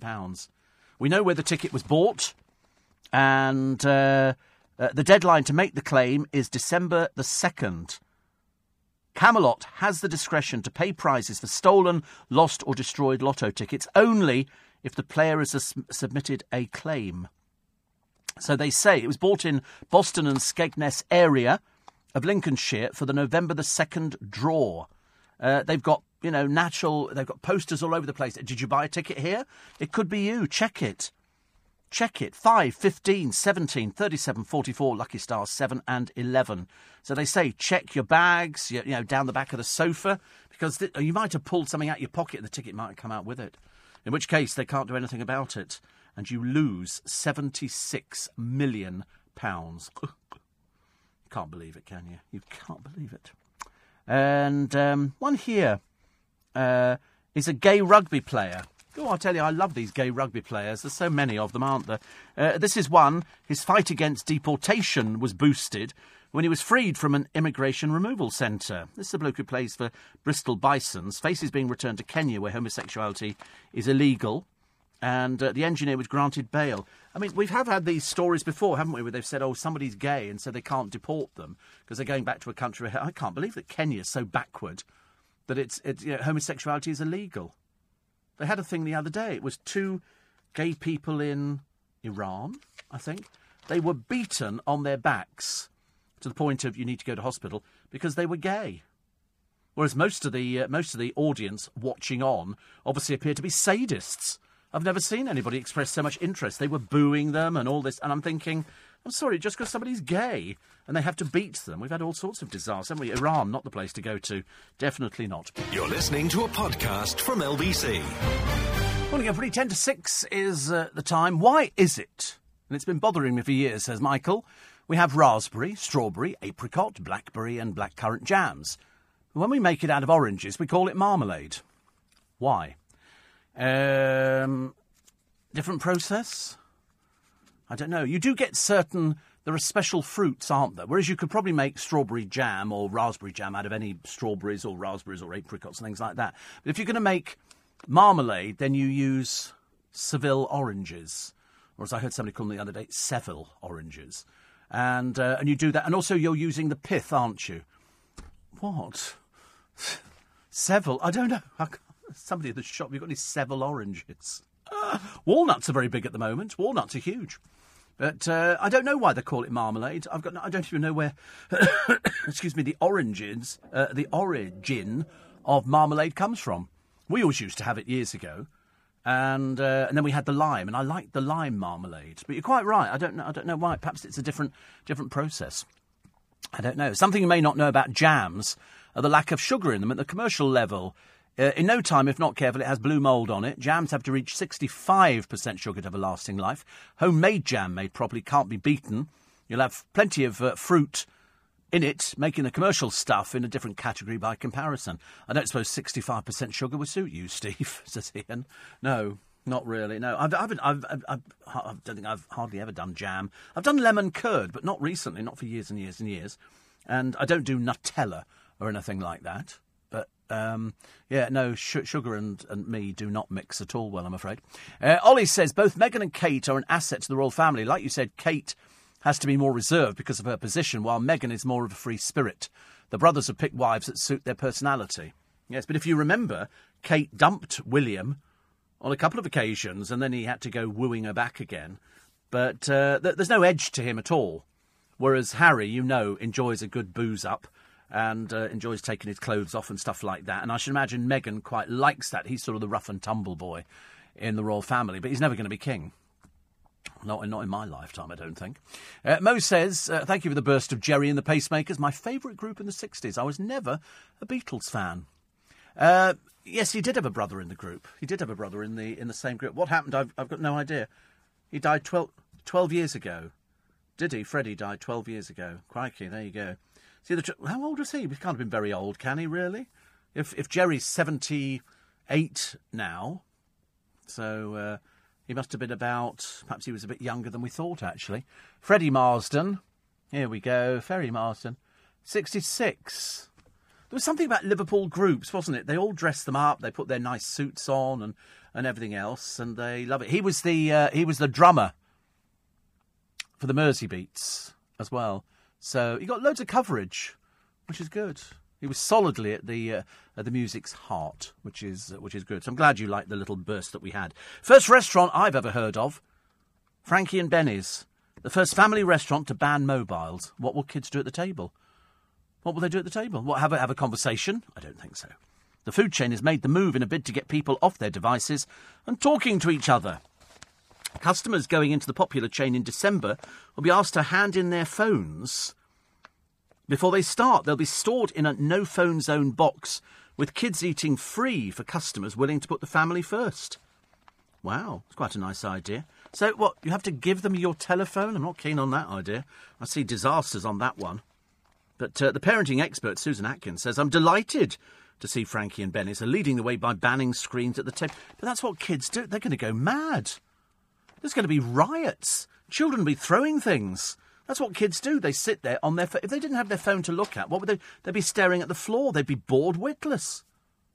They only know how to operate with their with their telephones. So that's that's very worrying, isn't it? I mean, I like the idea.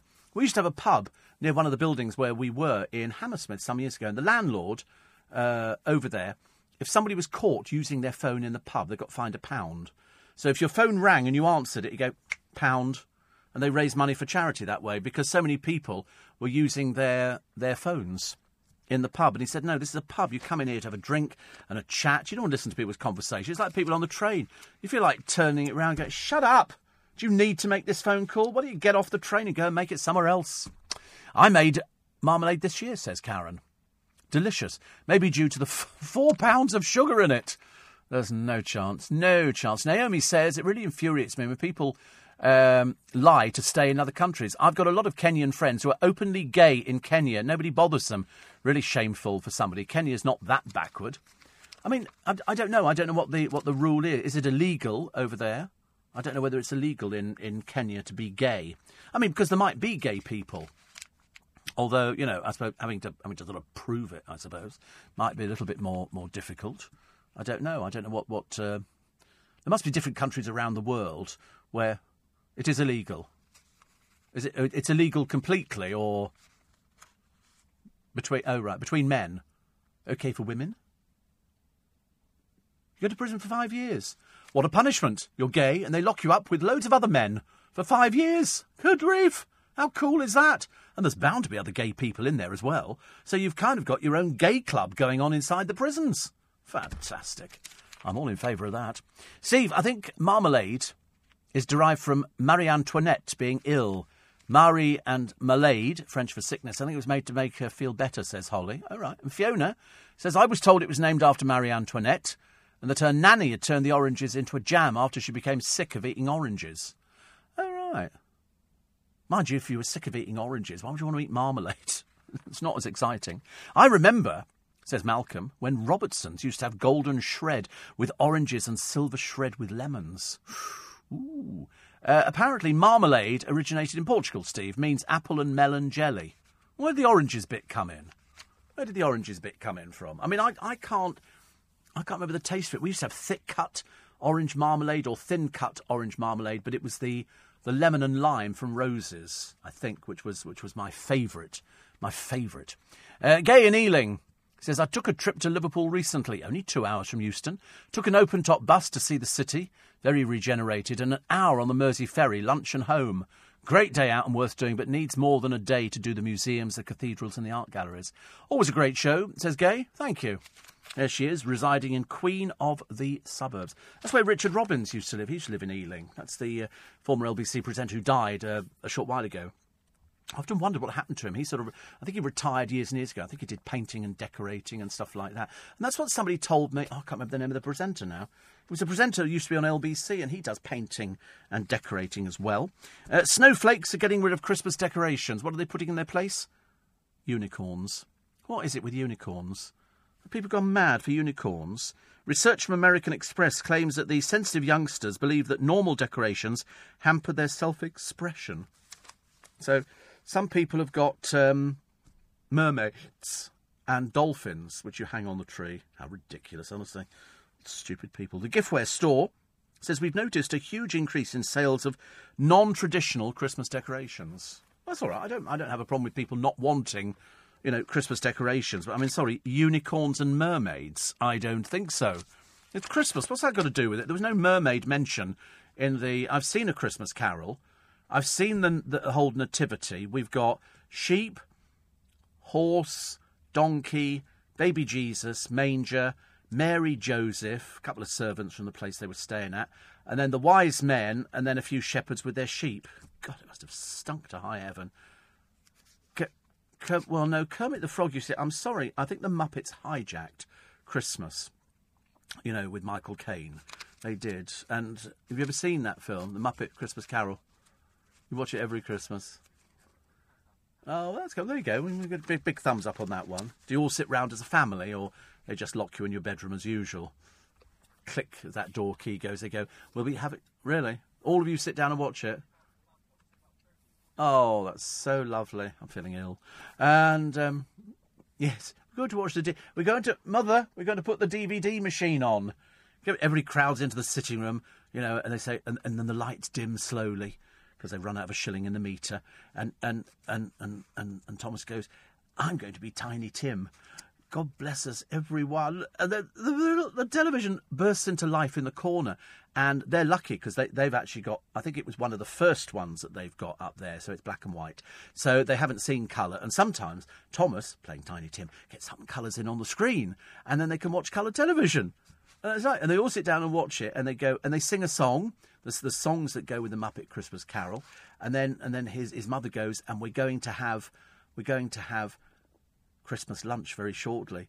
And and Thomas goes, I'm going to get the Christmas crackers. And he staggers in with the Christmas crackers, which is so big because there's 13 of them. And they all get a Christmas cracker. And then he puts the hat on, and there's bangs going off all over the place, and trying to read all the little snaps and trying to work out what the free gift is. And then he puts the little paper hat on, and he sits at the table, and then the paper hat falls over his mouth and everybody laughs, but they had a nice time.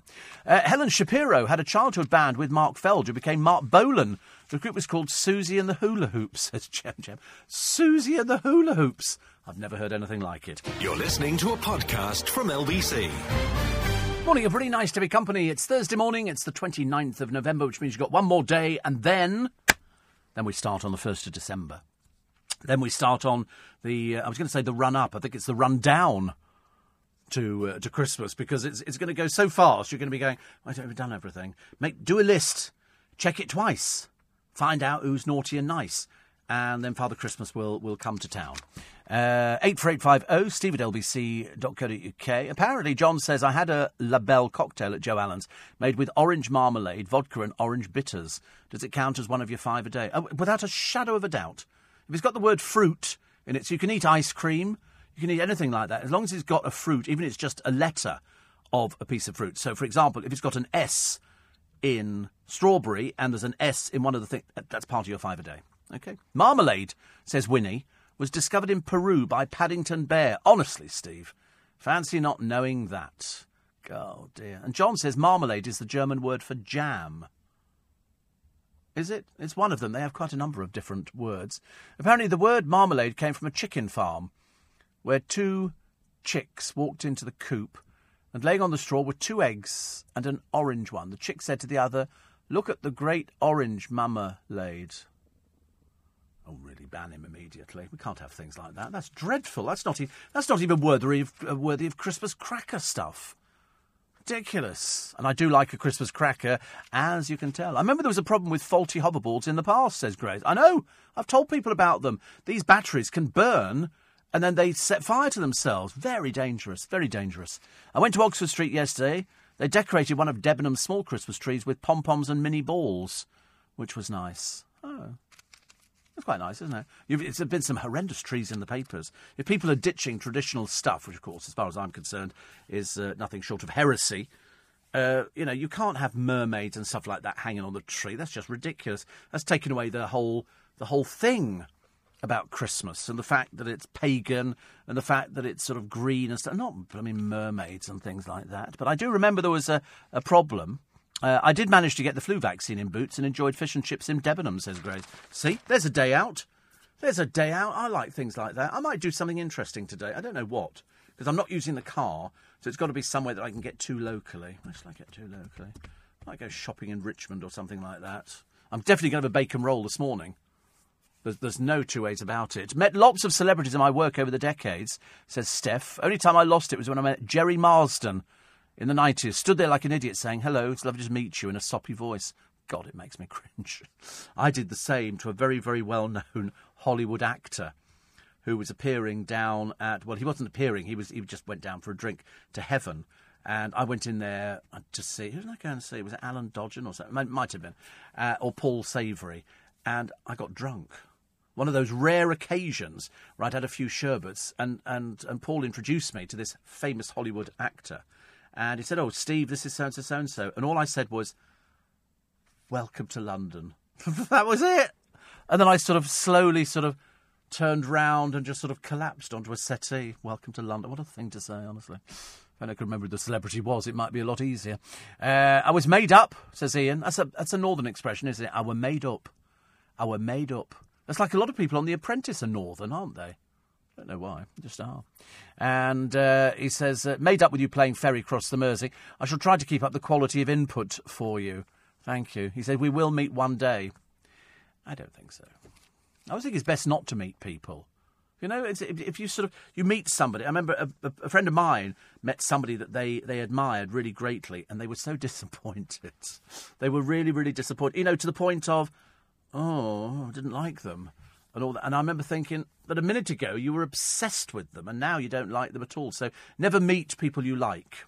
It's easier just to sort of to know them for what they do as opposed to trying to fathom anything else out. It's ridiculous, isn't it, really? Um, oh, dear. Here we go. A rugby player injured in a match lost his damages for £500,000. Why? Because apparently he was told serious injury is inevitable in the sport. Oh, my lord. They say the risk of injury in a fast moving contact sport is both inevitable and unavoidable. So they've uh, they've he'll probably take it further, I should imagine. Most people do, don't they? Uh, so Biggins is is lighter. Here are pictures of uh, Porthleven in Cornwall, Aberystwyth, uh, Mullion Cove, and Dawlish. And the waves are crashing over the lighthouses. It's the power of the ocean. So what did they get yesterday? Down, I forget where it was. Some bloke decides to take all his clothes off except his pants, and he goes swimming in the sea. And he gets into difficulty, and they have to launch a lifeboat. I would have left him there. I seriously would have left him there. Why these these people should be charged with putting everybody's life at, at risk? Because it's just ridiculous. You see him in the middle of this this swells, these huge swells in the waves, and you think, no, I'd have left you there. I'm afraid I, would be going. You know, people say, oh, quick, we've got to go and rescue him. You go, he's quite clearly very stupid if he went out swimming in his pants in the first place. I mean, that really is the most ridiculous thing. Uh, you could go to Orleans House Gallery on the way to Richmond, but bring a brolly. Thank you. I could. I could. Do you know the funny thing is, as I said earlier on, I can do, I can do anything today because it's Thursday, and Thursdays are nice days. But I think it's going to be. I think I might have to. Oh, I don't know. I might have some cards to go and get. A farmer was rushed to hospital. Poor soul. He's at the. He's at the auction uh, with his uh, with his prize bull when it tried to mount him. You're not going to be arguing with a bull, are you? Anyway, he got taken to hospital. It's, it weigh, weighs a ton, this thing. Onlookers rushed into the ring and herded the sexually frustrated breed bull back into his pen. Mr. Smith's mum, Morag, says the bull was just amorous and tried to jump him. He's also not bad looking, so you know it could be that. And um, we didn't get up. You know that that was when they, they started worrying about it. But thank you to the first aiders. Imagine. I mean, we all laugh, don't we, when the local dog does it on your leg or something. Get get off. But a bull. I'm not going to be arguing with that anytime soon. Tyson Fury, he's a, he's another fake, isn't he? Oh, he's a real boxer. I'm oh, losing. Who's the not real boxers? Conor McGregor. So who's Tyson Fury? So he's got a big fight this weekend. I hope so. He's put on loads of weight, loads of weight, but he has now had to lose ten stone for this title fight. They say it's a, it's I mean, it's just it's a bit pants, isn't it? Boxing. Oh, he had a drugs ban, so he's been away. I mean, to be honest with you, boxing is a bit naff, isn't it? I mean, who cares? Who cares? They go, and this person's light welterweight. I've never even heard of some of these people. Never heard of them at all. Uh, also, also, also, Casualty. Oh, do you know, I've never watched a whole episode of Casualty. It just doesn't interest because I know it's filmed in an office block, and I kind of lost the will to live on it. But um, here's a picture of Rylan. Must be looking for something to do now. He hasn't got anything on uh, on Big Brother or ever likely to have. But uh, he's working as a Just Eat delivery driver. But fan, you don't need to worry. He's not turned his back on showbiz just yet, and uh, he's he's going to be out there. Uh, hoping to hop on a bike to deliver takeaway to some unsuspecting food fans. This is part of um, the X Factor, I think. Sounds very dull, doesn't it? To be honest with you, I switched off mentally through that. I didn't go at all. Uh, there's a hotel for the super rich and famous. It's called the Corinthia Hotel, a stone's throw from Trafalgar Square. And uh, this is one of those how to live like the other people live. Well, you can't. It's stupid them showing programmes like this. They've got the general manager, uh, who's very posh. And if you have afternoon tea, don't expect any change out of 50 quid. Well, I can go and eat cheaper than that in Claridge's. Thank you very much indeed. I don't want people to go, oh, it's so expensive. It's not really for you, is it? And you think, well, of course not at that price. I'm not going to be ripped off. Not going to be ripped off by it. I'd rather go to Claridge's or I've been to the Ritz. I've been to loads of places, the Langham, the Lanesborough, all for, uh, for afternoon tea, and not one of them has cost that much. Uh, I saw Biggins on TV yesterday saying he's had diabetes. He walks four kilometres a day, says Sue. Does it inspire you? No. She says, I know you walk to the bus stop every day. I do walk to the bus stop. I don't run. I don't run. And I spoke to my friend Ant the other day, and he came in limping. Why? He'd fallen up the stairs. How do people fall up the stairs? How does that? And then I suddenly realised I've done that a couple of times. You could go to Barnes, Steve. Nice place to walk around. Yeah, I could do. Or I could do Christmas at Kew. Nice short trip from Twickenham, says Brian. I could. I could get off the bus and I could go into Kew Gardens. I could do that, but I don't think I will. I don't think I will. I shall, I think of. I shall think of something else. Uh, also, they're saying, can you put some um, tins in your trolley for the food bank. They did that at Waitrose a couple of Christmases ago. They said, "Oh, we're, we're collecting for the local people. Can you buy something that would be suitable for an old person?" Uh, tempted to use that stupid line, so I bought them a funeral brochure.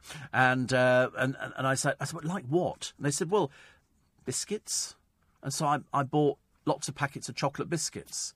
So the elderly people round my way are enormous because they've all been eating chocolate biscuits. Because you, you can't, it's got to be something that they can use, like tea bags or a jar of coffee or something like that. And it, it goes a little way, and you just add it onto your bill, then as you're going out the door, you give it to them. It's as simple as that. It's not complicated. Not complicated at all. So Christmas will cost you this year, on average, £719. I'm not sure if that's including buying the Christmas tree. Is that the whole family? 700 I reckon I'd probably spend about £700 on Christmas. Easily. Easily, I would have thought. I'm not expecting the team here to spend the same on me. I mean, goodness, that would be ridiculous, wouldn't it? At least half of it, though. And, um, you know, you, because you don't know how much to spend on. I've had this trouble every year. Every year I say to somebody, how much do I spend on uh, on Christmas? They always go, oh, well, you could spend this much. And you think, do you know, it's only once a year. Why not? Why not? I love the story in the paper. I think they're very devious. An Irish football club who faked a player's death so it could call off a game. They even, at other matches, they had a minute's worth of silence. I've never heard anything like it. I mean, only, only in the world of football, in a place you've never heard of. And the place, uh, sorry, uh, the player didn't even know about it. You know, stories of my death have been greatly exaggerated. Yeah, he found it when he turned on the television. Can you believe it? And what was the reason they faked? Just so they could call off the game. Injury crisis, so they couldn't play a team. Amazing, isn't it? Amazing. You have checked your. I need to check my wallet later, don't I, for a piece of paper that says it's worth 76 million. Can you imagine? Uh, Mo says, All my Christmas cards went in the post yesterday. I'm going to be at the farm for my Christmas tree tomorrow. A nice bushy eight foot one. Yeah, I, w- I would agree with that. It's got to be the right shape. You need to see your Christmas tree unwrapped. It's no good seeing one wrapped up. Make them unwrap it. They've got all that netting that they put through a machine, so that's fine. But uh, make sure you see what it looks like and sort of try and visualise. You know, pushing down the branches. You know, is it, is it going to look bushy enough? Can you lay things on the branches?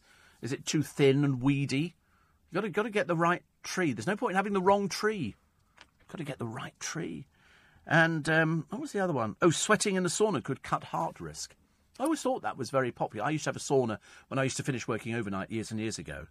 And I used to go up to the David Lloyd Centre at Heathrow. Because somebody said to me, if you've got a cold or you feel a bit sort of, you know, having a sauna is actually quite good. So I did. Yes, then people take their towels off and then you have to look at the ceiling. La, la, la, la, la. Mind you, I told you we did that in Austria. And we're sitting there, me and a friend of mine who worked for the radio station out there, and a family come in, a whole family. Mother, father, son who was about 15, and daughter about 16. I didn't know where to look. I seriously didn't know where to look. It was unbelievable. They don't, they don't think anything about it at all. Nothing. It's odd, isn't it, really? Whereas I'm sort of terribly prudish. I'm sitting there in a full sou'wester, a hat, gloves, scarf, the whole business. And I didn't rush outside and roll in the snow. I don't do that kind of thing either. Or go in the plunge pool, which is ice cold. What's the point of that? What is the point of putting yourself through that sheer purgatory? There's a lovely thing on the television. You'll see it later on. It's the Pope meeting uh, a young mute boy. Uh, this was during Pope Francis' latest address. It was, and then his sister ran over as well. It's they obviously don't know. They go, it's the Pope, and so they run right round the back, and they're hiding around the back of the Pope's chair. It's the Pope. It's the Pope for goodness' sake. Do you think they're aware of who he is? But he found he found another way of talking, so he, he sort of he, he came back, and the Pope patted him. You're listening to a podcast from LBC. Morning, everybody. Nice to have your company this morning. Twenty-two minutes past six. How much is tea at the Dorchester? Can you find out how much tea, afternoon tea? At Claridge's, sorry, at Claridge's. Uh, if you like a good sausage, says Gary on the M20, I highly recommend the Regency Cafe off Horseferry Road. Very popular and famous for featuring in movies. In movies, how lovely. Sounds lovely. Uh, festive, oh, festive afternoon tea. That's with the finger. You know, I just keep going on the finger sandwiches. I just eat sandwiches like there's no tomorrow because I'm not bothered about warm scones. And also tea. I'm just I'm just as happy with a. It's six sixty quid per person.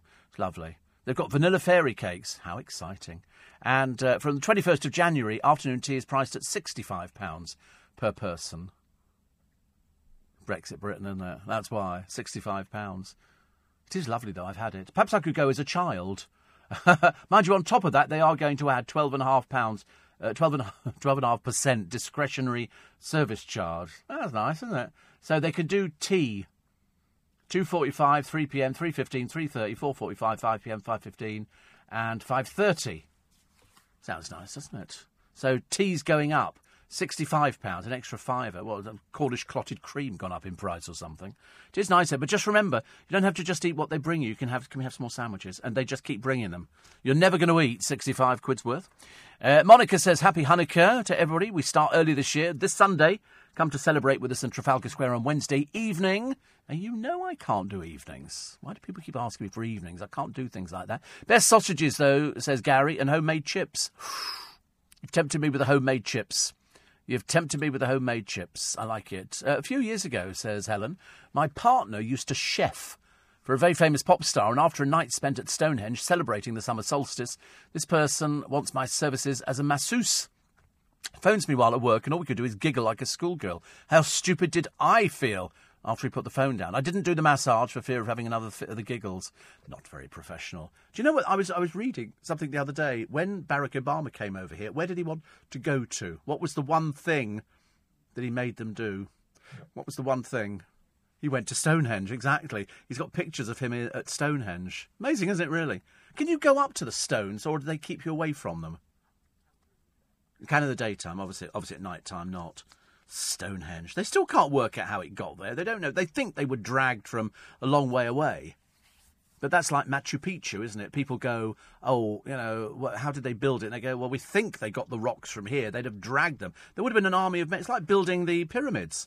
There would have been thousands and thousands of servants, workers, thousands. They, they built towns to build the pyramids for the pharaoh for when he died. So he could sit there in his palace and look out the window and watch them building his tomb because they've just found another one. They've just found another one, which was uh, which is amazing, uh, with some more mummies in it. Bunny says, "Turn the house upside down, looking for tickets for the Magic Circle. You just have to give me your tickets. We'll phone the agency today. Re Biggins. We were getting on a small plane from Cork to Birmingham about ten years ago. Whole plane was in uproar. Why? Biggins was holding court in row B. Such a funny character. He's got the best stories. He's got the be- he's got the best little black book. And Mo says you're right about selecting a Christmas tree. The farm I go to doesn't net them till you've selected it, then it's free delivery. You've got to, you've got to, it's, it's got to talk to you. It has got to talk to you. If the tree does not say, I am your tree for this year, you can see all those, like the Griswolds family tree. It's shone out, a light appeared over the top of it, and it'll be exactly the same when you buy your tree. You must always look at them. It's got to be the right shape. It's got to be it's got to be just every everything right about it. Uh, and also, you've got to sort of bang it down, push the leaves, the, the, the branches down a little bit, just see what it looks like. It's Got to be the right thing. You don't want too much at the top without any um, any sort of needles or anything else, but just just be prepared. Uh, Steve, you deprive Southerners. I bet you think this is that's how Christmas trees grow, ready shrunk in nets. We dip it. We, we, we nip into Delamere Forest and select one. Oh, what you nick them? Oh, sorry, I'm sorry, I had no idea. Oh, you're you're, you're pinching trees. No, no, no. And also, we we are Southern Jesses. They actually come pre-shrunk. These these trees. They're actually grown in in nets. John in uh, foreign says, "Will you be presenting your program on Christmas Day?" Yes.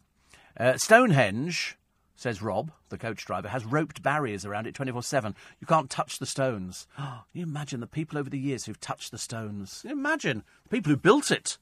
Although actually not very imaginative, was it? It was just two uprights and one across the top.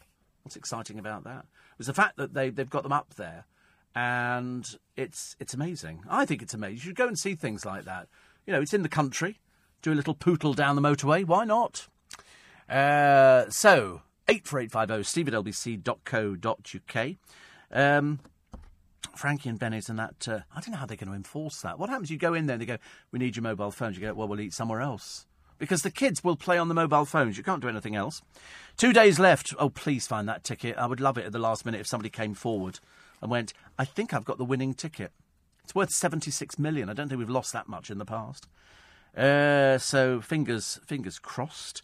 Uh, the coppers, the police, hitting back over Diane Abbott's mistake over moped chases. She says, "Oh no, you can't do a thing." Well, what do you propose, dear? It's no good saying, "Oh, you can't do it," unless you've got a brilliant answer. But I fear you don't have a brilliant answer because I don't think there's anything better. They do it in America.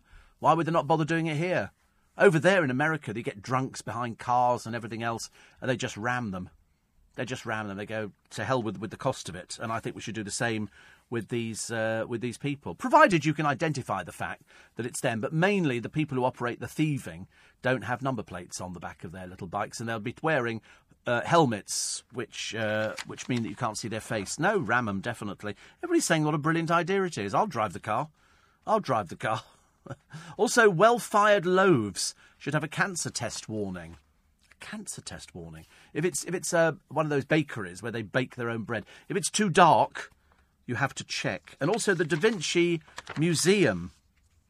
Oh, not the Da Vinci Museum, sorry, a Da Vinci, which museums can't afford to buy. You know why? 18 million they're looking for. 18 million.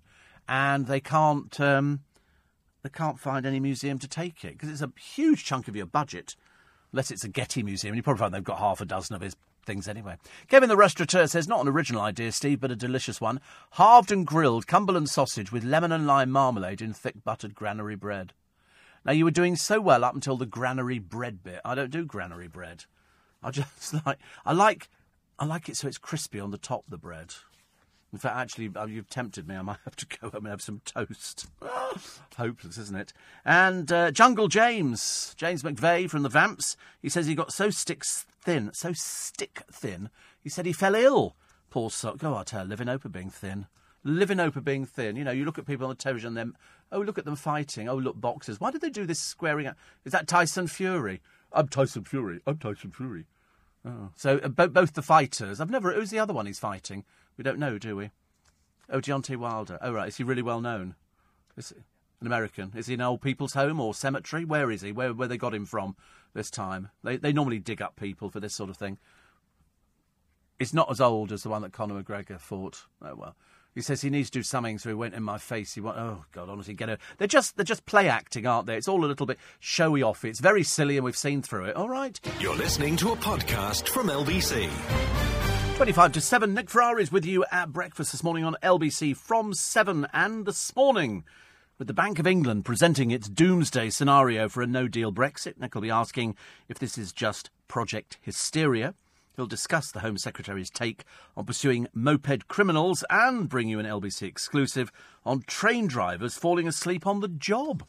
That's all with Nick Ferrari with breakfast this morning from 7 here on LBC. How can you, if you're a train driver, is it is it the same as the tube? Do you have your hand on the handle? If you take your hand off or you fall asleep, does the train not come to a stop? That's. So, some trains drive themselves. Are they? Good Lord. All right. I thought it was the dead man's handle, it was called. So you've got to have your hand on it. The moment your hand falls off, if you fall ill or something like that, then the train comes to a grinding halt. But I've never heard of train drivers falling asleep. How can that be? For that sort of money? It's quite a decent bit of money, actually. Uh, they think, says Malcolm, some of the stones for Stonehenge came from South Wales, so I guess they hauled them across the Severn Bridge. Do you think? Do you think so? I don't know. Uh, Steve, uh, Stonehenge rocks. Uh, oh, some. Come and have a look at and touch my stones. Cheaper too. Pound. Do you have to pay to go to Stonehenge? Is it a, is it a payable thing? It's, it's English Heritage. It's free. Oh, wow. You can get a tour. Oh, I wouldn't mind getting up close. I'd be so tempted to touch. Let's face it, you can touch them all you like. They're not going to fall apart, are they? They're stones, unless there's going to be an earthquake or something, and they're going to fall in. I like the idea of touching something that's that old. Although I don't know, I worked with the producer for quite some years, so I'm well used to that kind of thing. Back to work, says Georgina after three weeks in India. You came too. I loved it. I loved it, seriously. I couldn't go to a more exciting place, thank you. I couldn't miss the spike, even if it was at lunchtime. Fingers crossed today goes quickly. What, for you or for me? And Chris in Cardiff says, I used to be prone to colds over Christmas, New Year, Millennium, being memorable for laying stricken on my bed as the fireworks exploded. Now, November tends to herald illness, virus stricken. I endeavour to use my sick time productively, green bagging being one activity. Isn't it funny? I mean, so far this year, touch wood, touch wood, touch wood, something, cross your fingers. I haven't been ill this year. No sort of coughs, cold, wheezes, anything like that. I've, I've actually been, and I've not had the flu jab. What if this would be the whole year that I can go without having the flu jab? That would be an interesting one, wouldn't it? Probably not. Uh, can Meghan really be filming a Scottish Widows ad? She does look like the Scottish Widows ad, but uh, no, definitely not. Uh, also, key cabinet Brexiteer, I'm backing May's deal. It's going like that, isn't it? Hand in your phone so the kids eat free. People like that one. And the Queen's grandson, Peter Phillips, unveils the plan to run a horse race outside the palace. Well, um, is this? I mean, the, the, the apparently uh, discussions have taken place with the office of Sadiq Khan. What's it got to do with him? It's got nothing to do with him. This actually comes down to uh, to the royal parks. Nothing to do with Sadiq Khan. Really? Organisers City Racing, working in conjunction with the Jockey Club, believe it will attract a younger audience. What, to gamble? That's all racing is. It's gambling. It's sort of gam, and they put it on the television. I mean, they might as well on you know the ITV or the BBC, whoever puts this stuff on there. Why don't you just watch kids playing fruit machines? It's the same sort of thing. It's got nothing to do with form. It's people gambling. That's what it is. But uh, they think it, it could boost sport. Uh, locally trained horses will be used, but it's hoped to recruit eight of the world's best jockeys. Oh, dear, honestly. I don't think we want anything like that. Known as the sport of kings. Not anymore. It's just gambling. That's all it is. But uh, apparently, um, they're going to lay tons of wax, sand, and fibre. Oh, that'll be nice and disruptive, won't it, for anybody driving in London? Again, they don't think about it, do they? The rest of us just sit and get. What do you mean horse racing? In the Mall, outside the palace? Gosh, truth. Apparently, Anne is a, queen, a, keen equestrian, and uh, Mr. Phillips, that's his, his mummy, uh, had discussed his plans, including uh, having the palace as a venue with the Queen. And with typical royal outspokenness, he proclaimed, This is a bloody good idea. Well, you made so much money out of the last little thing, didn't you? The picnic. My God, you trousered on that one. That was a good one. Perhaps you'd do the same for this? They say the inaugural event next year. Listen, it's bad enough in London as it is. This will take out Trafalgar Square because they're going to be putting stabling on Horse Guards Parade. What for? What about all the poor people who have to work in London every day? You have to battle the traffic every day. You, get, imagine sitting on buses going, "What is it? Oh, sorry, Peter Phillips is doing a race. A race? What for?" They go, "Oh, because they think it'll boost people gambling." Not for me, thank you very much indeed. I have to work in the capital six days a week. Six days a week I come into town. Normally it's fine. Yesterday it was, it was okay. We sort of sailed through. But you'll always get, you get to the end of the Strand where we have to turn right onto Waterloo Bridge on the bus. And there'll be a van on the left hand side who's delivering. You know, early in the morning. So we've all got to go round it. So two lanes become one. And therein lies the problem. The fundraising campaign for Jamal, after the video went viral, has raised more than £100,000. I mean, I can't help feeling, I mean, that the boy who perpetrated the alleged offence um, allowed himself to be filmed. Um, because he's quite clearly identified. Uh, the papers have sort of pixelated him, but we've already seen what he looks like because I've I've got the video on my phone. Not that I downloaded it; it just sort of it just sort of arrived in a in a news thing, and so his his wrist was uh, broken as well. You can't. I mean, I realise, I do realise, I'm not naive enough to think that kids don't argue at school. You know, somebody might have said something to somebody, so they go, "Wait till playtime. I'm going to get you at playtime." In this particular case, this is a rather nice another nasty case of a sort of a much taller boy wrestling a much younger boy to the ground. And then he, he holds him down and opens a bottle of water, and then he pours the water over him. I mean, sick or what? The family have had to move.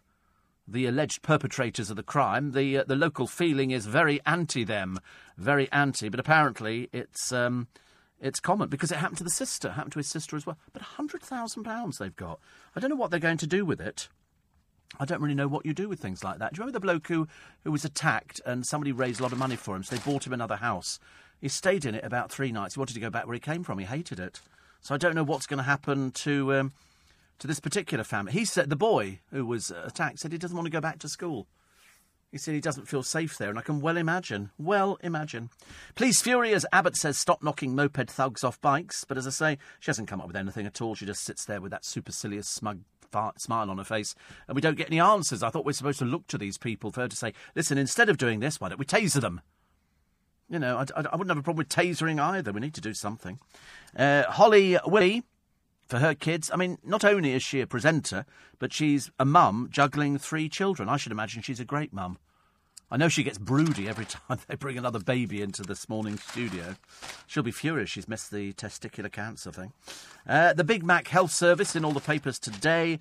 And when it comes to ruling the roost, there is only one candidate for Medical, who is the uh, Brahma cockerel. He's three foot tall, weighs 17 pounds. He's thought to be the biggest chicken in the world. In fact, people were asking, is it a child in a suit? When they actually uh, saw him. Uh, he's safe from the oven. He'd take five and a half hours to cook. Oh, God, if only he knew how lucky he was. But uh, yesterday, the Mail told how a six foot four inch, 220 stone steer called Knickers had been spared because he was too big for the local abattoir. Again, again, God moves in mysterious ways. Footballer's wife shares photo of her smear test to boost cancer screening. This is uh, this is Rebekah Vardy, not a fan. Not a fan, thank you. And the watchdog orders the TV advertisers to make the text clear and give us enough time to read it. I can't read the um, credits on programmes. The credit, if it's an American programme, they go, slow down. I want to see who's responsible for some of these things, just so I can mention them on air. You know, if it's something we don't like or it's something we do like, credit where credit is due. Uh, we had a birthday to celebrate today, and I can't remember who it was. Actually, I'm sure it was uh, it was somebody very famous. Uh, also, uh, curb on the rip-off of calling 118 for a phone number. Why you're doing it, I've got no idea. We had some poor soul earlier on who said that not everybody has a home computer. Well, there can't be many people. It's on your phone as well. Get it off your phone. Or perhaps you didn't know how to do that either. And the three degrees, not the group. This is mum, dad, and son. They've all qualified at uh, at Worcester. They've all isn't that clever? I always wanted I wanted to go on to higher education, and I uh, and I sort of tried. I just didn't like it. I don't think I'm cut out for being sitting down and trying to learn something. I can learn it as I'm doing it, but I'm not very good at doing things like that. I've been going into Paul Cooper's shop for donkey's years. I couldn't tell you the price of anything except bananas. 132. That's all I could tell you for a kilo or whatever it is. But the rest of it, I, I can't. And that's the whole trick, isn't it? You've got to do it and add it up. In a bar, I'm fine, strangely enough, because you just push a thing on the till. But in, in a fruit and veg shop, when I've done a few things, uh, how much are these? They go, oh, they're £2.20 a kilo. All right, £2.20. It's very difficult. Uh, heartbreaking scene leading uh, Damian Aspinall saying goodbye to Baby Doll, Britain's oldest gorilla. And uh, seven, 57, uh, he'd uh, hand reared her. Hand reared her. And then she became ill, and so they've got a picture. Uh, seven offspring. It was only a year older than Mr. Aspinall herself. It was named after her habit of sucking her thumb, and uh, the final moments with Baby Doll when she passed away at the age of 57. If you've never been down to Port Lympne and, and places, you should go. Actually, they've got a lot of gorillas. A lot of you get to see them close up. It's, it's terribly clever, terribly clever. Uh, quarter to uh, seven is uh, is the time. Some exciting news. We've launched podcasts in the LBC app. Now, this is your one stop shop for everything podcasting, with over one and a half thousand podcasts from publishers around the world. So you can listen to James O'Brien's Magical Hour, the Nick Abbott Habit, and of course, Steve Allen's Little Bit Extra, and Steve Allen's In Conversation. They're all on there. And uh, you'll also find out more about what's on today's podcast before I wrap up at seven. You can, oh, right, it's up, there oh, fast. Fast, crikey. You can download podcasts for listening to while you're offline, along with downloading your favourite LBC shows to listen to on the move. So if you missed any of the programme this morning, why? You can fill in the gap. All you need to do is download the LBC app where you can listen to LBC, loads of fantastic podcasts and loads of new ones, and you can do it now. Okay, you go to lbc.co.uk. You're listening to a podcast from LBC. Morning, everybody. It's Thursday. Yeah, love Thursday. Trying to get excited about it. Trying to get excited about the fact that Saturday is the 1st of December. And then you'll suddenly realise how fast, as my friend Christopher said earlier on, how fast we are whizzing through this year. Uh, exclusive Leadsom delivers huge boost for the PM front page of the Daily Mail. Key cabinet Brexiteer. I'm backing May's deal. This is Andrea Leadsom said she's backing it because it delivered on the referendum result. Um, I think it's going to go through. I think it's going to go through. I think it's going to be a bit touch and go, but I think it'll go through. Otherwise, where are we going to be? God knows. Daily Star. I'm a celeb blaze sphere because they've got bush uh, bush fires around. I couldn't think what they were called actually. Bushfires, yes. And uh, snowflakes wanted to get rid of our traditional Christmas decorations, so shops now are selling unicorns, dolphins, and mythical beasts. Mad. I'm sorry, nothing to do with Christmas, heathens. Nothing to do with Christmas. Christmas is pretty tinsel and things like not dolphins. Lovely though they might be, that's an all year round thing. You can keep your dolphin all year round, you can keep your corn dollies and all the rest of it. No, no, no. We had that, that uh, wags tree the other day, the most vulgar thing you've ever seen. It looked disgusting. Tedious, boring, and dated. But there again, she's obviously quite. She's only 20. You don't expect these people to know anything, do they? Uh, the Sun. What have we got on the front page? Uh, house prices to crash 30%. Um, as Britain falls into recession and a brutal no deal Brexit, the Bank of England have said the pound worth, worth less than the dollar, but Brexiteers wrap hysteria. Carnage. Uh, plus, Holly Willoughby, she seems to have the perfect life. She's got the ideal husband, she's got a lovely house, she loves her job, she gets to wear clothes that she can uh, look after, and she finds it very easy, I promise you. There's no difficulty for Holly Willoughby. She just stands there, and pre- some people are natural presenters. She's a natural presenter, and it works for her. So we don't begrudge her anything. And the paper's now turning. Kate and Meghan. It's a bit of a, you know, there's going to be no wins in this one at all. Robert De Niro late for a stage event after his tooth fell out. Grief, honestly, that's dreadful, isn't it? And the Home Secretary defended police knocking over moped thugs. Sajid Javid says risk assessed tactical contact was exactly what we need. Absolutely. Absolutely. And everybody else would agree with it. Who seriously is not going to agree with it? Ever been mugged? Pleasant experience? No. Of course not. Uh, Jungle James is on the front of the mirror today. I didn't see how thin I'd got. Eating disorder was horrible. And also, May's deal will cost us a hundred billion pounds. Well, just print more. Just print more of these sort of things. Makes it so much easier, doesn't it? Uh, Leona Lewis has announced she's to marry her boyfriend Dennis. She's going to tie. They've been dating for eight years. That in this business is a miracle, ladies and gentlemen, a miracle. Uh, what else we got? The soap pair taking away 11 stars in the jungle. It must be finishing. When did somebody say it was finishing? It must be soon, mustn't it? December. Not this weekend, the weekend after. Just imagine Noel Edmonds, £600,000 richer. richer. All you've got to do is sort of do a few little things, and, um, and then people give you lots of money. And should you fake it this Christmas, many of you will. Many of you will. I know this for a fact. And so they've got all these different trees, uh, which are pre lit. Uh, there's one here. I mean, the, the best one is Argos, a six foot pre lit snow tipped Christmas tree, uh, 60 quid. Pre lit, it means it comes with, it's all, all the lights already fixed onto it. Uh, a George, I think that's George at Asda actually, with baubles, a pop up five foot tree, 25 quid. Pre lit. Pre lit, 25 quid. Uh, then they've got a real deal. Uh, this is uh, a little tree, a five to six foot non drop Nordmann fir tree, 20 quid. 20 quid. They've come in a bit more expensive this year, trees. I think there's, there's not many around. The, the weather's been a bit, a bit odd, I think. But uh, I don't think you can beat a real tree. I seriously don't. I, I like a real tree. A real tree's nice because it looks nice and it's, it's proper, isn't it? It's a proper tree, proper proper tree. So my advice: you can get some good some good ones that are fakes, but I would always recommend, uh, I think, having having a real tree.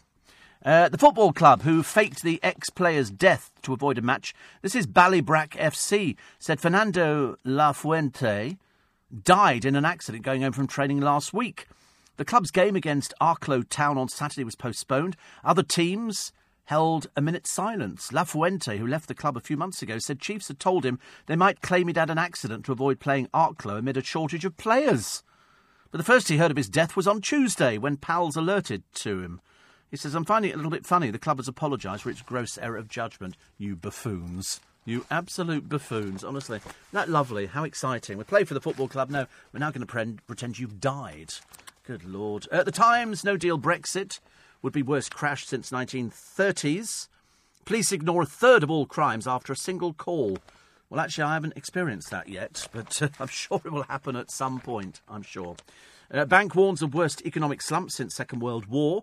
This is the I. National Union of Students facing insolvency, jobs lost, service cutbacks, and consultants moved in. What do they do? What do they do? And um, the Lion Alert, why the big cabs are in trouble. And guess what drink is making a comeback? Mead. Mead is making a comeback. I thought they only drank that in the Robin Hood shows. And they went, Mead. It's lovely, isn't it? Daily Telegraph, Michael Sheen, my Brexit breakup.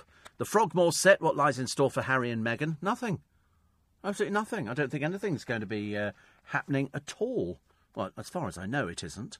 And um, uh, my friend Chris and Steve over in Spain has a, a fake white tea this year, tree, I think they mean, with, um, with turquoise balls. How lovely. Sounds delightful. Actually, the trouble is, if, you, if you're in a flat, it's probably better to get a, a fake tree, isn't it? And then just decorate it in your own way. It doesn't have to be a huge thing in the corner. It really doesn't.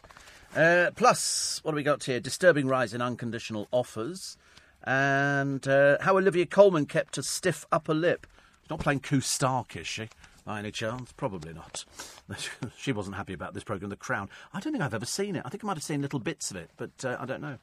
Uh, the Guardian warnings over the economy deal blow to May's Brexit strategy and uh, revealed a big surge in fatal knife attacks on children. Wonder what uh, Diane Abbott's got to say about that. Anything on that one, Diane? Must come up with something. The Express, uh, the £18 million lottery winners say we'll never leave our lovely semi, and you've got less than two days to claim £76 million. Uh, nobody's come forward. They know where the ticket was bought nobody's come forward. Oops, oops, oops. Just before I go, let you know what's coming up on my free podcast for today. On the Little Bit Extra, I'll explain how it's finally getting a bit spiky out in the jungle. All thanks to Nick Knowles. It seems he doesn't like picking up ladies' frilly little knickers. I could tell you some stories. You'll also hear about how Pip Schofield had to stare at a fully naked man on this morning yesterday. Some bloke from Love Island seems to think all the other shows on ITV involve people walking around naked and getting up to all sorts. Plus, a scary spice tries to flog her new book. I'll let you know about the big problem which might be looming for Mel. Got to do with the ex husband who says that what she's saying is rubbish. It's going to turn into fisticuffs. We'll watch with interest. My Little Bit Extra, totally free, available from wherever you get your podcast from. Make sure you download the LBC app as well as listening to LBC wherever you are. You can listen back to this and all the other programmes for free. Download the LBC app for iPhone or Android. Tap on catch up. At 10 o'clock, featuring, I think it's Marmalade Hour today. From midday, it's Dave O'Brien, but right now, with breakfast, it's Nick Ferrari. If you enjoyed this podcast, listen to Steve Allen live from 4am Monday to Friday and Sunday from 5am.